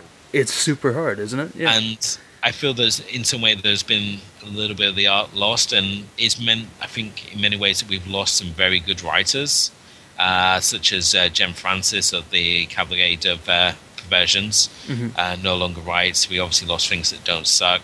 Uh, Paracinema would be yeah. another example, really. Even though they they're still there. Yeah. Uh, it, it seems there's more more an audience for these video blogs, and I feel that it's while there's people who say yes, you know, you can have both, and it's just whatever you feel comfortable with. There's people like Emily uh, Intravia over at Deadly Dollhouse of yeah. Horror Nonsense who says you can have both, well, I, I can't help but feel that one is eclipsing the other. Do you feel like it's fallen apart because of the the lack of money in it? Like it has to be a free a free endeavor. It has to be something that's a passion project and and really in in truth, uh, especially in the economic atmosphere that we all are in, um, that it's very hard to to st- still stay passionate when you got to pay your bills. I would I would say that would be one of the factors. Um, certainly, whenever I people ask for advice on, on writing and and that generally I say always write for yourself first. Yeah. Don't write for an audience. Uh, write for yourself because that will always carry you a lot further than if you're writing for this imaginary yeah. audience. I mean, certainly within those early years, you're kind of like the guy sitting alone in his desert island, throwing Absolutely. out messages in the boat into the ocean, mm-hmm. hoping that someone would come along in a speedboat to hey, to write messages for them. But absolutely, it's few and far between that that you can, but at least that while you're writing, you're not only improving the work, you're providing a portfolio so that when you do Absolutely. approach someone, you can say, "Well, this is what I've been doing." Absolutely, yeah, um, yeah. And then you went on to trying to find the big riches with the podcast, which I mean is something that you're you're definitely making a lot of money at. I'm sure. yeah. um, no, that that's great because I think that yeah, I think that's the biggest thing. I, I hate when they say that uh, you know uh, Huffington Post or or whatever venue saying that they're happy that they don't uh, pay their contributors, and it, it's such a fucked up thing. Whenever someone it's, says you know uh, we pay you in, in experience or we pay you in in building your portfolio, but it's it's partly is, true. This is the thing. This is something certainly with the as older grizzled writers out there, and it's you, there, there's a lot of disillusioned people who are saying, "Oh, we're all going to strike," and it's like, well, if we're going to strike, it's just to be replaced by hungry younger mm-hmm. guys, and most of them who will do it for free. Yep. And we're not like the Screenwriters Guild, mm-hmm. who obviously have their set staff, so they can afford to go on strike because they've got the backing of their guild. Sure. There is no one backing us. Nope. Uh, if we stop writing, there's just always going to be someone younger and hungrier right. who will replace you. Um, and this is something that annoys me, and I think it's very much because of coming from that generation where you were writing something because you enjoyed it, not to create this this source of income, this mock celebrity that a lot of these video bloggers seem to be aiming for. And it annoys me no end when you see people with a little Patreon campaign. Right. And it's like it's like shaking the little tin can there. It's like I can't possibly produce my podcast unless you give me money. And I'm thinking my overheads are so low. Right. I mean, back when I first started writing, if I could just afford to like get enough just to buy buy bloody instant noodles, I was happy. I don't want to be like have some sort of fame and fortune. I would rather be recognized for my field. Yeah. As someone who uh, of someone who's knowledgeable on on my subject than have some sort of like quasi fame to be like one of these like YouTube uh, celebrities. Yeah that you see out there, and they have like over a million hits, and they're like yeah. supposedly generating all these funds and stuff. But they put out these like Patreon videos. It's sort of like, oh, I need all this, need you to support me, otherwise I can't produce these videos. And I'm thinking, why produce a podcast? It's very cheap to produce. Absolutely, yeah. I have the tip jar. You know, if someone feels inclined to throw money at me, they're more than welcome. I'm not right. going to refuse people's money. Right. But at the same time, I'm not going to sit there and beg people for money to produce my show. It's sure, sure it's been produced out of passion. I mean, the same way that, that you produce this show. I mean, you Absolutely. do it this, this love of discovery. Uh, it, I would it, imagine it's the it's always the question of like, why are you doing something? And if you were doing it for money, how would it change?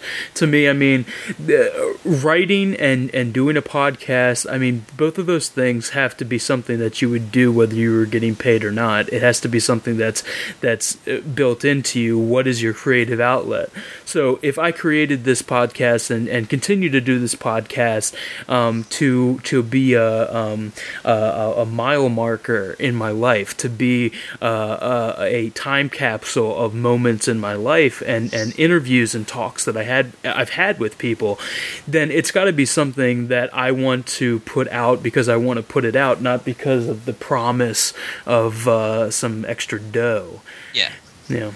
I, mean, I think it's a difference of authenticity too, because I mean, uh, if you were doing something with the ulterior motive of making money, and you were doing this art or whatever, I think that there would be, it, it would show through that you're you're inauthentic, that you're fake, unless you were actually committed to doing it for free. It's like you, when when you write, you do it for yourself, so that at the end you can see the final product and just release it into the world. It's the same reason why someone does a podcast, edits it, puts music on it, makes this fucking you know product that you can throw out into the world. It's authenticity. certainly when I started writing it, and this is something I do miss back in the, the old days, because no one the way we interact with things now has certainly changed. Back when I first started writing, you could write a piece and it would spark a debate. You would have other film fans like come and they'd like raise their own points about the films, their own experience of the film, and you would have these little debate pieces of what you had written, and that's what drew me in originally. It was this quest to find like-minded people to talk about these films with, um, as well as just a desire to write about these film these interests. Um, and obviously, it's led me. I've been very fortunate. It's led me on to some really great people within the sort of film community that I'm now, through the podcast, essentially get to hang out with and have these discussions with because geographically we're all scattered over the place. Right. So it's not a case of being able to just hop over the Atlantic to go to America or whatnot, mm-hmm. or uh, to to see people and we recently last year we had uh, the first UK meeting of the the LAMB the LAMB meeting, the Law Association Movie Blogs, and we had uh, people from French, several of the people from French Toast Sunday. We had Jess Manzo and Lindsay Street. Um, and Rob from their side came over, and we had several other British bloggers, and it was great. These people you'd spoken to over Skype and right. you podcasted with, finally being able to come together and, and just completely nerd out. But it was so nice going into that meeting because it felt that you were just like meeting old friends because of the conversations you'd had. And again, this is what I love about podcasting is the fact that you get to talk to people you wouldn't normally get to talk to, right. and get different opinions, different insights into films, and hopefully, as a byproduct, inspire some other people to check out these films you're talking about. Um, and that's all I really hope for with the list is just that I can inspire people to to try to look at something that they wouldn't look at. I mean, how great would it be if uh, if just this discussion that we inspired someone to like go out and hunt down Psycho Pike, for example. I haven't seen it yet, but you uh, gave me the download. I am interested in watching this. Yes. I mean, who doesn't want to see a, see one of the two movies featuring a killer pike? I mean, this this again is the appeal of the cinema. I mean, you don't get this sort of appeal with mainstream cinema. You don't get like, I mean, who doesn't want to see Pam Grier uh, kicking ass. I mean, who no doesn't one, to? Everyone wants to see that. Absolutely. well, t- tell me, t- tell me something. It, through the experience of the podcast so far, and and having guests come on talk about you know two, three movies, whatever. Um, what what have you gotten to? What have you, you know? I, I know that you've gotten better as a host, I imagine you've gotten better, uh, uh feeling more comfortable with with doing the show. But what have you gotten to is is there an understanding that you've gotten to um, just about the movies that you've talked about so far? Is there any sort of revelation that you you've come upon as you've been doing that podcast? Oh, there's been certainly. I've, if anything, we've is created a second list. So we all the while we've been doing this, working our way through one list, we're essentially building our second Death Star with all right. the titles that keep getting suggested. And obviously, as films keep coming out, but right there's been certainly every I would like to say every guest that, that has come on has brought some insight or some opinion on what we've been talking about or their relationship with the film genres that has that's been there's been of interest to myself. There's always been that those moments of those fa- moments that even fascinate myself, even like as a long term film fan. The fact that I can still be surprised or find something of interest in the genre. I mean, uh, there's a guy called Will Slater who does a site called Exploding Helicopter, and mm. it's a site dedicated just to movies featuring exploding helicopters. And this is all he looks at is just the different ways ex- helicopters explode. And he was like, ex- explain to me like he's seen a movie where an American football team blow up a helicopter with an exploding football, or he's seen an axe blow up a helicopter, or he's seen this movie where they blow up five helicopters. And I think we were looking at uh, Hard Ticket to Hawaii, and in there there's a scene where a, a woman fires a rocket launcher, and we're like, wow, that's so rare. And it sparked this whole like mini quest we've embarked on called Girls with Rockets, where we try and find movies where women are firing rocket launchers. Sadly, there's not uh, there's uh, not enough of. Uh, not, em- not enough. Always so like we, like female like female directors. Not enough movies with women with rockets.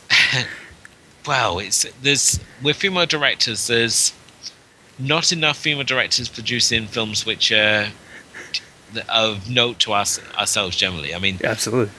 There's there's certainly directors out there who I wish that were getting more credits uh, people like Penelope uh, Spheeris, who did mm-hmm. Wayne's World, let alone the uh, Decline of Western Civilization right. trilogy. Absolutely. Um, which, if you're into into like um, into metal or punk, hardcore, yeah. punk mm-hmm. music, right? Um, certainly, that's an essential trilogy. And she keeps saying that Part Four is coming, but she won't say what it's about. Right. Um, she was on Marc Maron's podcast, and there she was like teasing that there's a Part Four, and I was like, "Well, what's it about?" you've done like the LA punks in part one. You've done the metal years, which it was essentially fading into with part two with right. people like Ozzy and uh, and that, and then you've obviously done the street punks in part three and like all the gutter punks and they're covered in the green slime and God knows what else. Mm-hmm. Um, but those films are really this sort of documents and I think it's really through the cult sort of cinema channels that they're kept alive as these important documents and absolutely I mean, especially when you look at like a decline of Western civilization, and you just, like see like the old school footage of like Black Flag and Hüsker Dü, and, mm-hmm.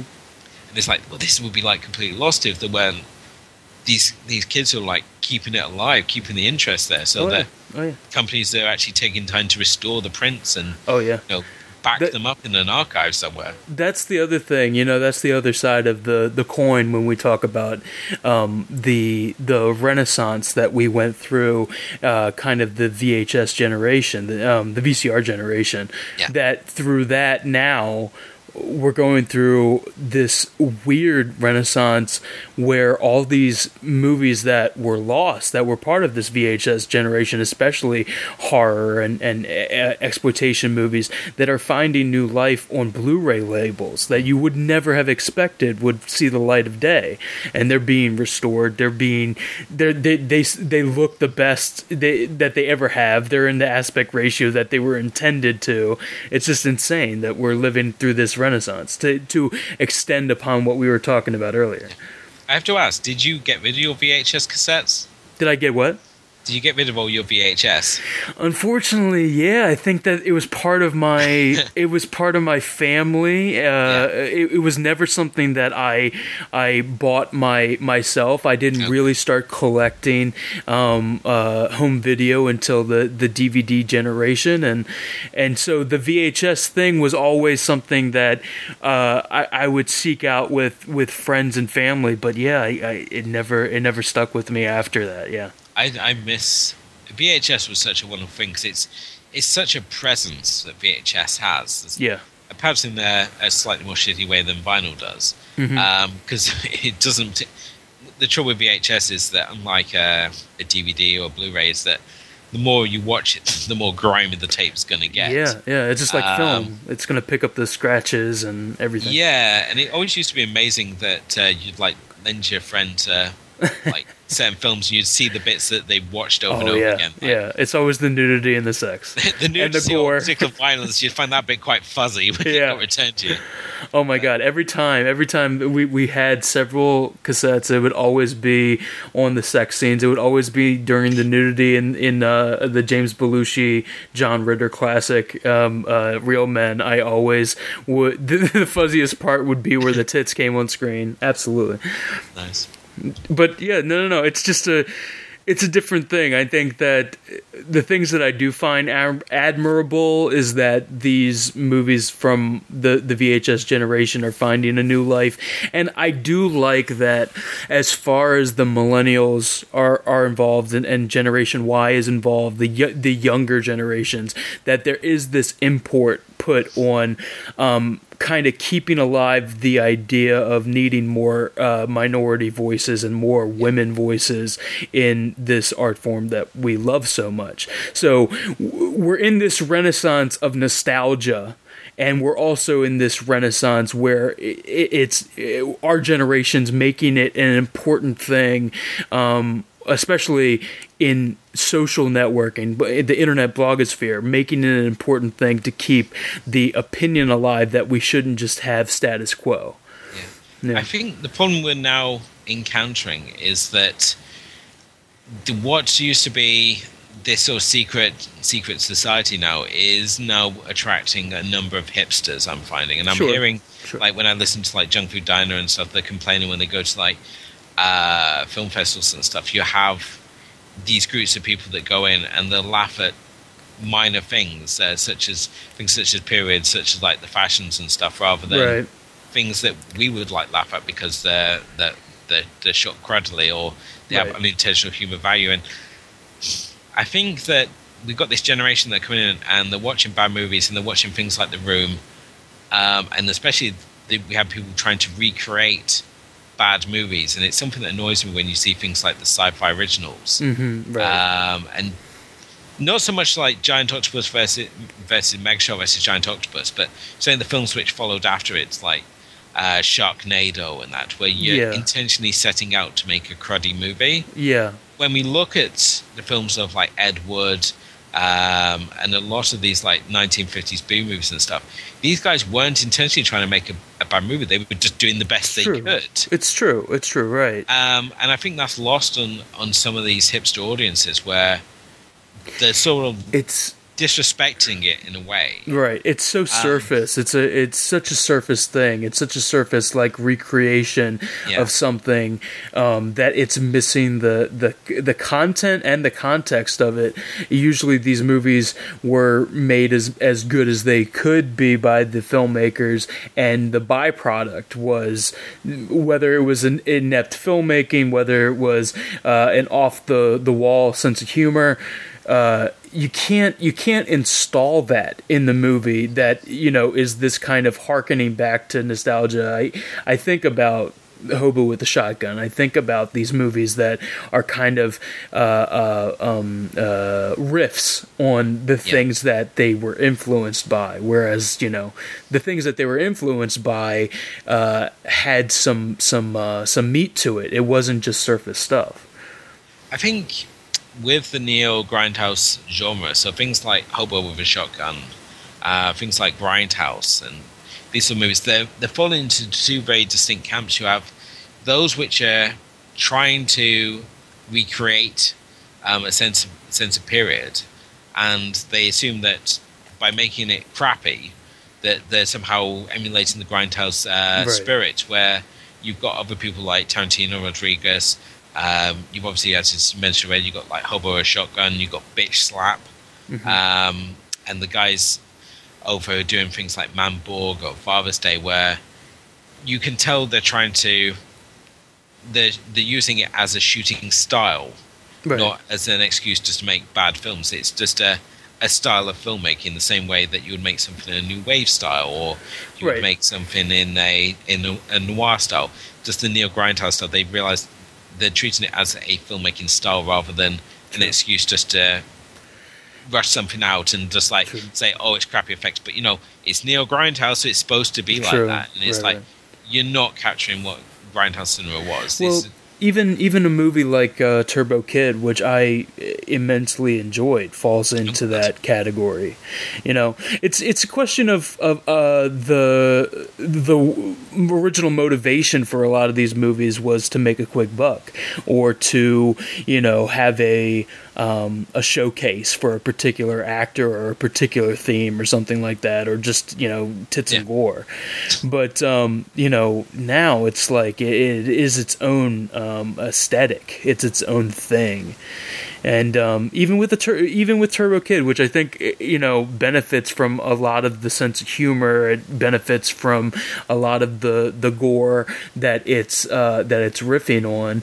Um, it even fits into that that category because it's kind of a bouillabaisse of all these these 80s or early 90s um, uh, uh, influences. You know, if you're a kid that grew up during uh, the BMX generation, you get it. You, you, you know, if you, if you grew up during uh, uh, John Carpenter and the '80s synth, you get it. You know, yeah. Well, I mean, speaking of uh, Carpenter, the film that I remember everyone losing their mind over, and that would be The Guest. Right. And everyone was loving the uh, Carpenter vibe on that, and I would like to see films that like more. I would love to see more films like The Guest. Oh yeah, absolutely. Um, and just this idea that you're taking an aesthetic, but at the same time you're you're aiming to produce a quality product. You just it's, it's a filming style that you're using. yeah, true. A quality product. Yeah. With Turbo Kid, yes, it, has got that sort of VHS of era styling to it, um, especially in terms of like the splatter, the as you said, the right, the BMX, the gnome on the stick, and just the general look of the movie. I mean, for myself, it was really the sort of the last uh, forty minutes that movie where it sort of found itself. Right and it had this wonderful uh, stand-up villain in the the robot Skeletor, mm-hmm. um, which I felt really sort of carried it across. But I would like to see more filmmakers like that that are producing sort of those sort of quality movies. Um, and but at the same time, I don't want to see sort of movies sort of rushed out, like rushed out. And when you've got people like the root the director of the room claiming it's a comedy when you know it's been shot in shot oh, as yeah. a, a, drama. It's like, oh yeah, take bloody pride in your film. You know, it is what it is. Right. And now that you they're just like playing up that that sort of oh it's so bad it's good sort of aspect. Right. I mean that right. does nothing for me. Um, I like these films because you know they're telling an entertaining and engrossing story, and it's the style and aesthetic which I'm vibing off. It's not the fact it looks so crappy or the fact it's it's intentionally hamming things up. True. Um, and it's something I think a lot of young filmmakers I wish they'd sort of realised. I mean, I mean, I would I think uh, another film which is essentially just the closest we've got to really sort of like modern exploitation would be Sucker Punch. Right. I would love to see another Sucker Punch. I know there's people out there who certainly wouldn't.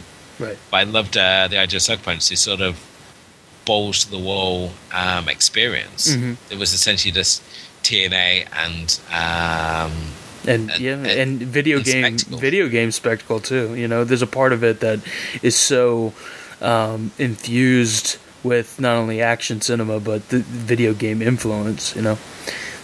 So yeah, um, absolutely. Well, thank you so much, Richard. We should do. You know, we're gonna we're gonna be doing something for your podcast very soon. We are. We've uh, we've got a couple of episodes coming up with yourself. Yeah, um, I would. Lo- I, am gonna I'm gonna love doing this. I'm really looking forward to this. We had such a good time with the first uh, episode. it's uh yeah certainly your the original episode we discussed the Devils and the Seven. It's uh it's a weighty chunk of podcasting because I don't really set myself any sort of limits. i'd sort of record as long as the conversation is interesting and fascinating, and then enter into it with the intentions of editing it down, but normally there's so little to edit down. They right. end up being these weighty things. But do you do you ever do you ever find yourself cutting the show more than than what the the conversation is? Do you have you had anybody on the show and you can name names that were just boring fucking people that you couldn't believe that you talked to for three hours? I've not had anyone who's boring. I mean, I've I've very rarely. I think I've cut things out mainly other than obviously the ums and ahs and all right. that, that sort of thing, just to smooth things up. Right. Uh, but I've occasionally I've cut something out where you've had a joke which has sounded great, but then you listen back to it, it's fallen flat. Or, but I think I, so far I've only had I had one, one which I think the person I was interviewing was the director of um, um, a film called Party Slashers, who at the time was trying to raise money for his Kickstarter campaign. And ironically, after he came on the show, his Kickstarter campaign fell apart. Oh. So I don't know if that's anything to do with me or what, but um, I think he came on and he he didn't really he saw it as more of like a an intensive interview rather than just a conversation, which is what podcasting is. It's sure. a conversation that um, with obviously with without the limitations of a, a sit down interview. Sure. We've got time as I think we've obviously done on this show and obviously your previous shows to explore ideas and and open up uh, various avenues for conversation. And this is what I love about podcasting. It uh, obviously gives you that. It helps you to look at things differently and discover new things. It's um, the it's the breath, it's the air. I, I think that the pointedness, you know, I've done recently. I've done more and more uh, interviews that were pointed. That you know, we we were promoting a particular thing, especially when I get Action a Go Go stuff. Um, you know, coming through here, D- Derek from Action a Go Go puts uh, puts together a lot of um, uh, connections uh, for the show, and and we've had a lot of pointed interviews, which had a had a meaning and had you know a place to go. But I think that the the ones that I enjoy the most on this show are the ones that are kind of that have breath, that have the ability to just be a conversation. Yeah, I I certainly enjoy it when people are passionate yeah. about the subject material. I find those are always the best best ones. If I can, if people come on and they're passionate, it's certainly when I'm looking at people to bring on. I always love that look for those people who are passionate. It doesn't need to necessarily need to be in the same field. Right? If they're passionate about their field, yeah, I find that to, that to be one of the most most interesting aspects. And certainly when you listen to other podcasts, things like uh, Maron, uh, uh, WTF podcast. Mm-hmm. Um, Which had just this just this week as we're recording this, he did one with Sacha Baron Cohen and one with William Friedkin, and I think they were two of the best interviews I've heard on his okay. show. It's just a high watermark. I've I've got them saved, but I've I said I've just done two six-hour train rides, and I was, all I did on the way up was listen to podcasts. I've pretty much replaced radio at this point with just yeah. podcasts. Yeah, yeah. So it's like I had all these um, all these podcasts to sort of catch up on. I had like feminine critique saved up, and mm-hmm um, I had like Junk Food Diner, and um, there's a um, a new show which is being produced by the makers of French Toast Sunday. It's Lindsay and Jess, and they're going through the Star Wars franchise as first time watchers. Wow. Um, and it's called Sorry in Advance. and it's it's so fascinating to obviously listen to two people who've never seen Star Wars before. Right. To go through the original trilogy and in a way knowing what things have been spoiled for them, but getting to experience it again for the first time, which I think there was, I, am trying to remember who it was now, but I think it was uh, Sean who used to be part of the bonus material podcast, and he was like saying that he'd go to conventions and stuff, and people like say, "Oh, I'm so sorry, I haven't seen this," and he was like, "No, no, no, it's great for you. You get to watch it for the first time." Right? Yeah. Absolutely. And like when we did uh, Fade to Black, which is. Uh, on the episode he was on, um, it's a film about this serial killer who kills people based around his favorite films, mm-hmm.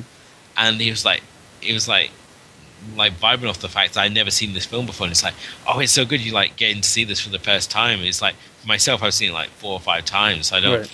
have that initial experience, and I think sometimes it's that first experience of a film is the one that you kind of most treasure and you want to oh, relive. And there's very few films that will enable you to have that same experience, such as I think for myself, Richard Kelly, like when I saw Donnie Darko and right. Southland Tales, especially. Um, Southland Tales, I will, I've gone into numerous arguments defending that film. Um, I still haven't seen it, but I hear like th- I, there are more adamant people about Southland Tales than I can can number that I can count off on my hands. Okay, Southland Tales is movie Marmite. I don't think you have Marmite in the States, but it's, it's Vegemite. Uh, Vegemite, right? Yeah, yeah. So people, and I mean Marmite themselves admit it. They did this whole line of advertising called "I hate Marmite" and "I love Marmite" because people either love it, right. like my wife, and they will drown whatever they have in it, or they just hate it outright. Southland Tales you either love or hate that movie. Um, I basically tried. I pitched it for the movie The Month from the Lambcast, and it felt like the final scene of Casino where uh, Joe Pesci's being beaten up in the field.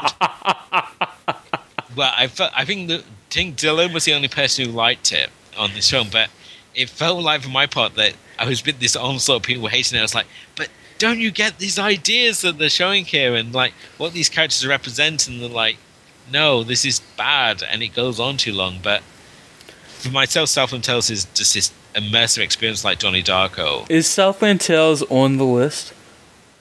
I believe it is. Yes, Has Southland any- Tales and Donnie Darko is on the list. Has anybody done Southland Tales yet? They haven't. Have you talked about it on a podcast yet?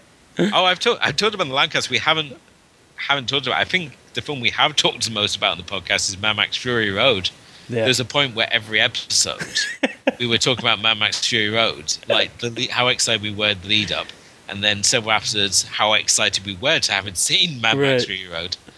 Um, and I think on my other show, uh, TV Good Sleep Bad, I think every episode we've done we've done so far, we've made some reference or discussed Rick and Morty. so the, there's certain things that I still find myself obsessed over even that's now. It, for me that's such an interesting thing because I, it, TV is where I'm I'm uh, always interested in where the bleed over is between both of our cultures because you know I, I work in a, in a job uh, where I, I deal with a lot of international clients and I, I talk to uh, some of the, the people that I'm closest with as coworkers uh, work in London and it's always interesting to me too what what uh, what culture has gotten over there. Rick and Morty is so weird to me that it's something that has has bridged internationally. I would say that Rick and Morty, um, certainly for ourselves, there's one man responsible for that, and that's Mr. Robert Zerby of uh, the site to the Escape Hatch. Uh huh. He basically promoted it on the Lambcast, Gotcha. and from there it sort of spread like this. Like more, it's been more contagious than the monkey and outbreak. like it's gone from one person to the other. That's like awesome. everyone's been like, "You seen Rick and Morty?" It's like this is so good. I mean, people are watching it without even knowing who Dan Harmon is. Right. So they don't know about the Harmontown podcast or the fact he did Community. right. Um, it's sort of like you know, this is this cult show, and they have like cult film references, and it's really bad taste. And there's an episode where they Cronenberg the universe. I remember that's been discussed heavily, and it's sort of like, as I said, it's just gone from person to person, and it's sort of uh, become this very underground cult hit to the point where I think he's done certainly Harmon no wrong because people have obviously burned for the first two seasons and they've gone back and it's like, well, what else has he done? So they Right. listened to the Harmontown podcast, which again I would say is one of the essential shows um, out It's there that good. you need on your list. It's a lot of people said it's one man uh, on stage destroying himself. There Just were like one there were self destruction. yeah there there were particular phases that were worse than others. I think. Yeah. Okay. I mean, I've only I've uh, it was sort of as of last year, so I think it was um, I think it was in the episode a little retarded or something. I think the episode title was, but there's an episode called Sociopathic Anal Beads Uh huh. where they have one. He has one of those great stat like improv moments where they have all their team come together and they're just adding to this scene. I think there was one he did recently where they talked about how they spear, they torpedoed uh, Yahoo when they Yahoo bought Community, Right. and they were doing this this boardroom thing where they're inside the boardroom of Yahoo explaining the situation, what happened. But uh, but I think they got the director of the Lego Movie regularly appears on there. Yeah, which is a absolutely. Weird link. Absolutely. Do, do, you know what? That's what it is. You're going to have to end up doing a, a essential uh, list of podcasts, and even maybe maybe even go down one more uh, level to uh, essential episodes. That's going to be your next foray. I can feel it. So essential podcast. What was the? I, I mean, essential podcast. There's a lot of shows out there, which, I mean, you have things like the Lamb Podcasting Network uh, Mhm. over at largeassmovieblogs.com, Right. um, which has its own little network and all the shows sort of promote, promote each other. But there are a number of other shows out there which kind of can get overlooked because they rely on their own sort of advertising Sure. to get across. And I, I do encourage them to try and get involved as being part of the network or send me a trailer so I can promote them because I, I love their shows. So things like Junk Food Diner or Illogical Contraption um, or Kissing Contest. Um, and I know with the last three, certainly they've got uh, their own podcast group called Podcast Town, mm-hmm. um, which they tend to promote their little group within. But you've got the Feminine Critique, which I think Emily and Christine are essentially just running through the Facebook page, but right they've got their own their own little dedicated following there to say to sure but yeah I, I always find that it's more important to have like whenever whenever I'm thinking about talking about a movie, I always think about what their opinions are, because it's not just the it's just not it's not just a female opinion, but both of them have such a a fucking uh, great uh, uh, no bullshit attitude and and gleeful no bullshit attitude about uh, about the things that they talk about, and I love oh, hearing oh, them talk and, and, and, and play off of each other. Uh, Richard, why don't you give some, some plug action for your own merchandise and wares before we uh, we go and call it a day? Right. Um, well, for the blog, you can find it from the depths of hell.blogspot.co.uk. Um, obviously, the podcast is on iTunes and Podomatic. Um, the and Downright Strange Showcase is uh, down as MBDS Showcase. Um, again, another valuable lesson. If you're going to create a podcast, at least make sure it fits on the search bar. Um, uh, other show that I do with uh, Daniel Lackey of uh, the Nightmare Gallery and Cinema Access is called uh, TV Good Sleep Bad. Uh, that's a monthly podcast, and we're currently doing that in partnership with Channel Superhero, which uh, again is channelsuperhero.com, and where I'm currently writing the Buffy recaps at the moment. So Fantastic. It's uh, nice the fact that they've, for some reason, another Bubbawheat who runs the site and he's kind of like the maestro of comic book movies over at the Lamb. He runs Flight Tights and Movie Nights, which is his film one. He did one start this site now for TV superheroes, and he uh, basically said, you know, do you want to come and host a TV Good Sleep Bad on our site? We'll happily host it. So That's awesome. So far, we haven't got fired from there, but I guess it's only a matter of time. But if you like uh, cult and obscure TV. We each episode we each challenge each other to watch an episode of a, a cult or obscure TV show. Uh, the episode we just done recently, uh, we looked at an episode of Japanese Spider-Man as well as the classic Doctor Who episode City of Death. Wow. Um, coming up, we've got an episode of um, of Ultraman being paired up with uh, the MST3K uh, 3K episode Teenagers from Space. So. Nice every episode is something different, um, and we obviously look at things we've been watching. So we've did a big focus on the X Files when that was being rebooted, and we've just obviously recapped the last episode, our thoughts on the recent relaunch of that series as well. So uh, both those uh, shows they're on. As I said, you can with TV Good Sleep Bad, you can find it at channelsuperhero.com or you can find it on iTunes or uh, Podomatic, whatever works for awesome. you, really. Richard, thank you so much, man. We're going to be uh, doing uh, episodes on your show soon. Yes, well, thank you again for having me. This is really one of those uh, pinnacles of podcasting. It's sort of like when you start out in your field, there's certain things you want to hit. So it's been an absolute pleasure and an honor on my part to be awesome. on the show. So Thank you so much. Thank and then yeah, and when you come on next time, we'll we'll get a little deeper into uh, cult film. Hey, maybe we'll even talk about pornography. How about we pick two pornographic movies, and they have to have narratives. They have to have narratives, and we will we will break it down like you do on your show. That's the thing. I think this is the thing. We need to create a platform. With pornography, we need to find a platform where pornography can be discussed in a sensible and insightful manner. Right. Rather than just like sniggering and giggling about the fact you're looking at porn. well, you know, here's things. the problem. Here's the problem that we we come no no uh, pun intended, maybe pun intended on that is simply because I think that that people will rate their experience with a pornographic film based with how good the orgasm was. Or it's, or do you not, or do you do you agree or not? It's I think everyone's looking for something different with with that with what what what excites them, what gets them. True, true. Um, I mean, you look at the dizzying amount of categories that pornography is diverted off into.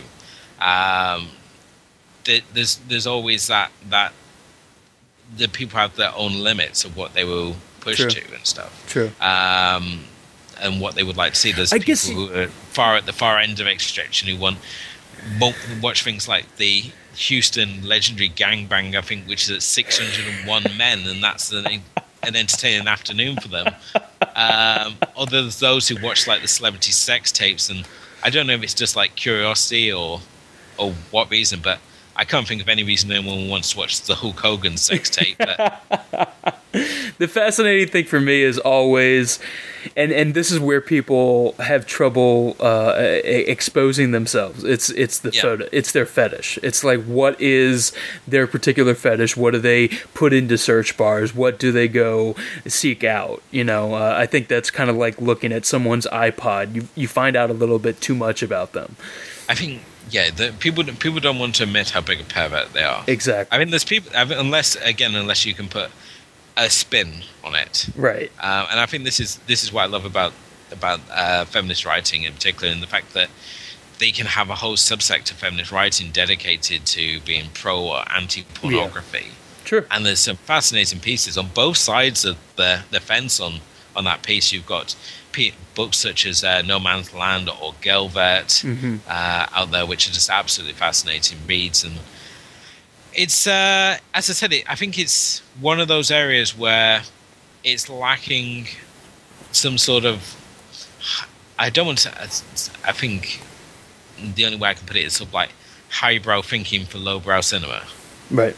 Yeah. Um, the the way it's like someone like uh, like Christine when you had Christine on your episode Porn Bad, yeah. And the way that she discusses it, and certainly if you look at her Twitter feed, obviously the the way that she discusses pornography, and there, there are people out there who discuss um, pornography, even from like a historical aspect, or, or the current status of, of pornography, how it's distributed, how we view porn, and what our relationship is with pornography. I think there's many fascinating subjects which can be discussed with, within it. It's not so much a case of looking at things on a film by film basis, just the evolution of uh, of titles or performers within the industry, um, and which also is the reason I don't follow anyone anymore because as soon as I support anyone within the industry, they either go to prison or get involved True. in some scandals with James Deen. That's what happened with James um, Deen. I was going to bring that up exactly. He was obviously he was he was my guy. I mean, he was a feminist pornographer, and obviously mm-hmm. we found out that certainly with the current accusations going on, obviously with Stoya and several other performers coming out, that it's not the case. Mm-hmm. Um, and obviously, there's been other performers out there, such as Lucy Lee, who's obviously gone to prison. There's been other male performers again who've obviously gone to prison, or the people just retire or drop out of the industry. There's no real documentation of the uh, the industry or people willing to look past just the the obviously the the graphic side of things, and I think that would it's, be what it needs really and it, yeah, and it's very difficult to. I think it's still an industry that's very difficult to to penetrate. Um, in, the fact that so many people, I think, are, are very are very surface about what they talk about. You know, I don't think that there is any sort of uh, deep meaning that you can go into with a lot of the people that you would interview. Um, they're very they're you know they're doing uh, they're doing um, kind of like uh, press junket uh, type interviews when you do ask them to be on a podcast or you ask them to to criticize or critique their their work or their industry. They're not very uh, apt to do it. No, and it's it's frustrating. Certainly, there's been people within the industry I tried to obviously get on and.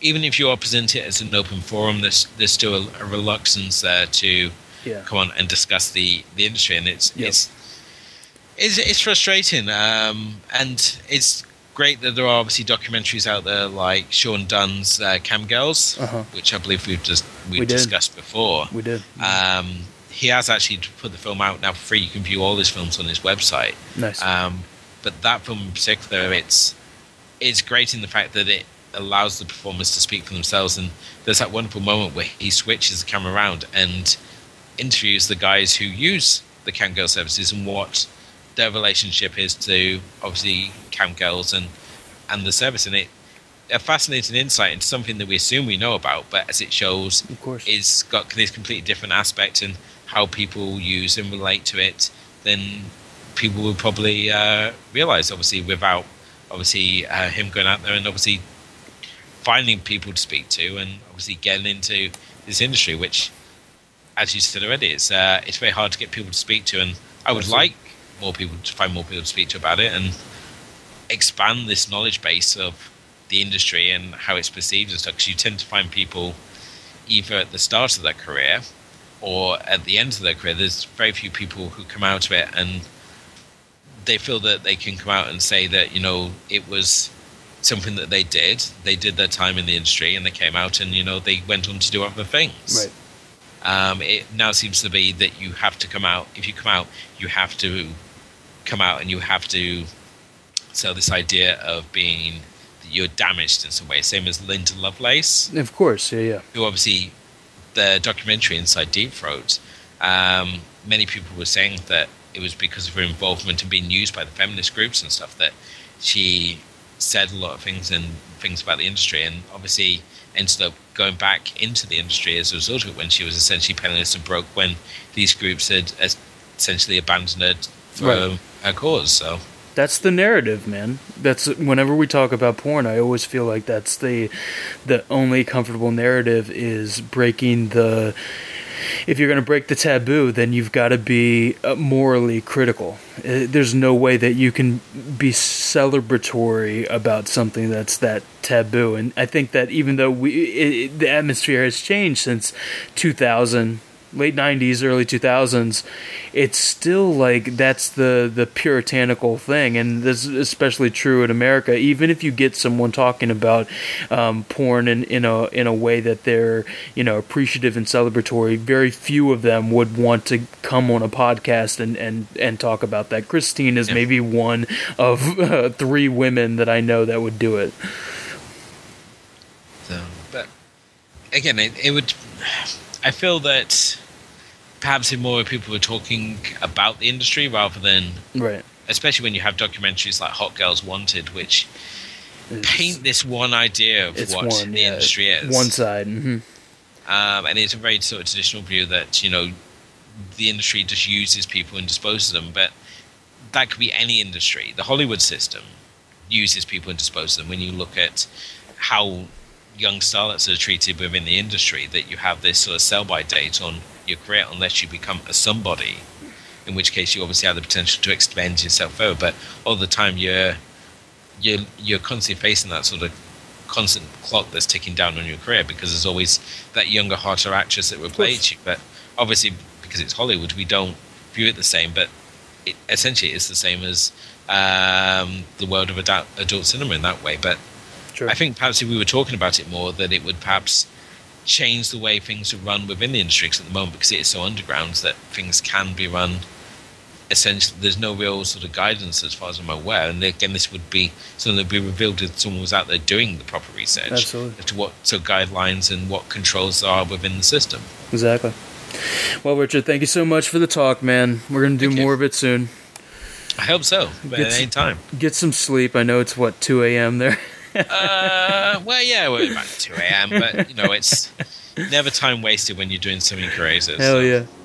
Thank you so much, man. Have a good one. I will always love you how I do. Let go of a prayer for you. Just a sweet word the table is prepared for you.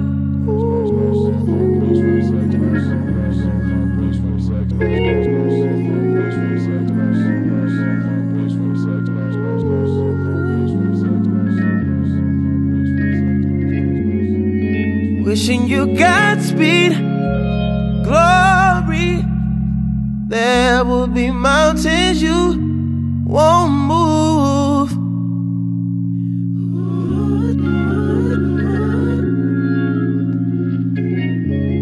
Still, I'll always be there for you. How I do. I let go of my claim on you. It's a free world. You look down on where you came from. Sometimes. But you'll have this place to call on.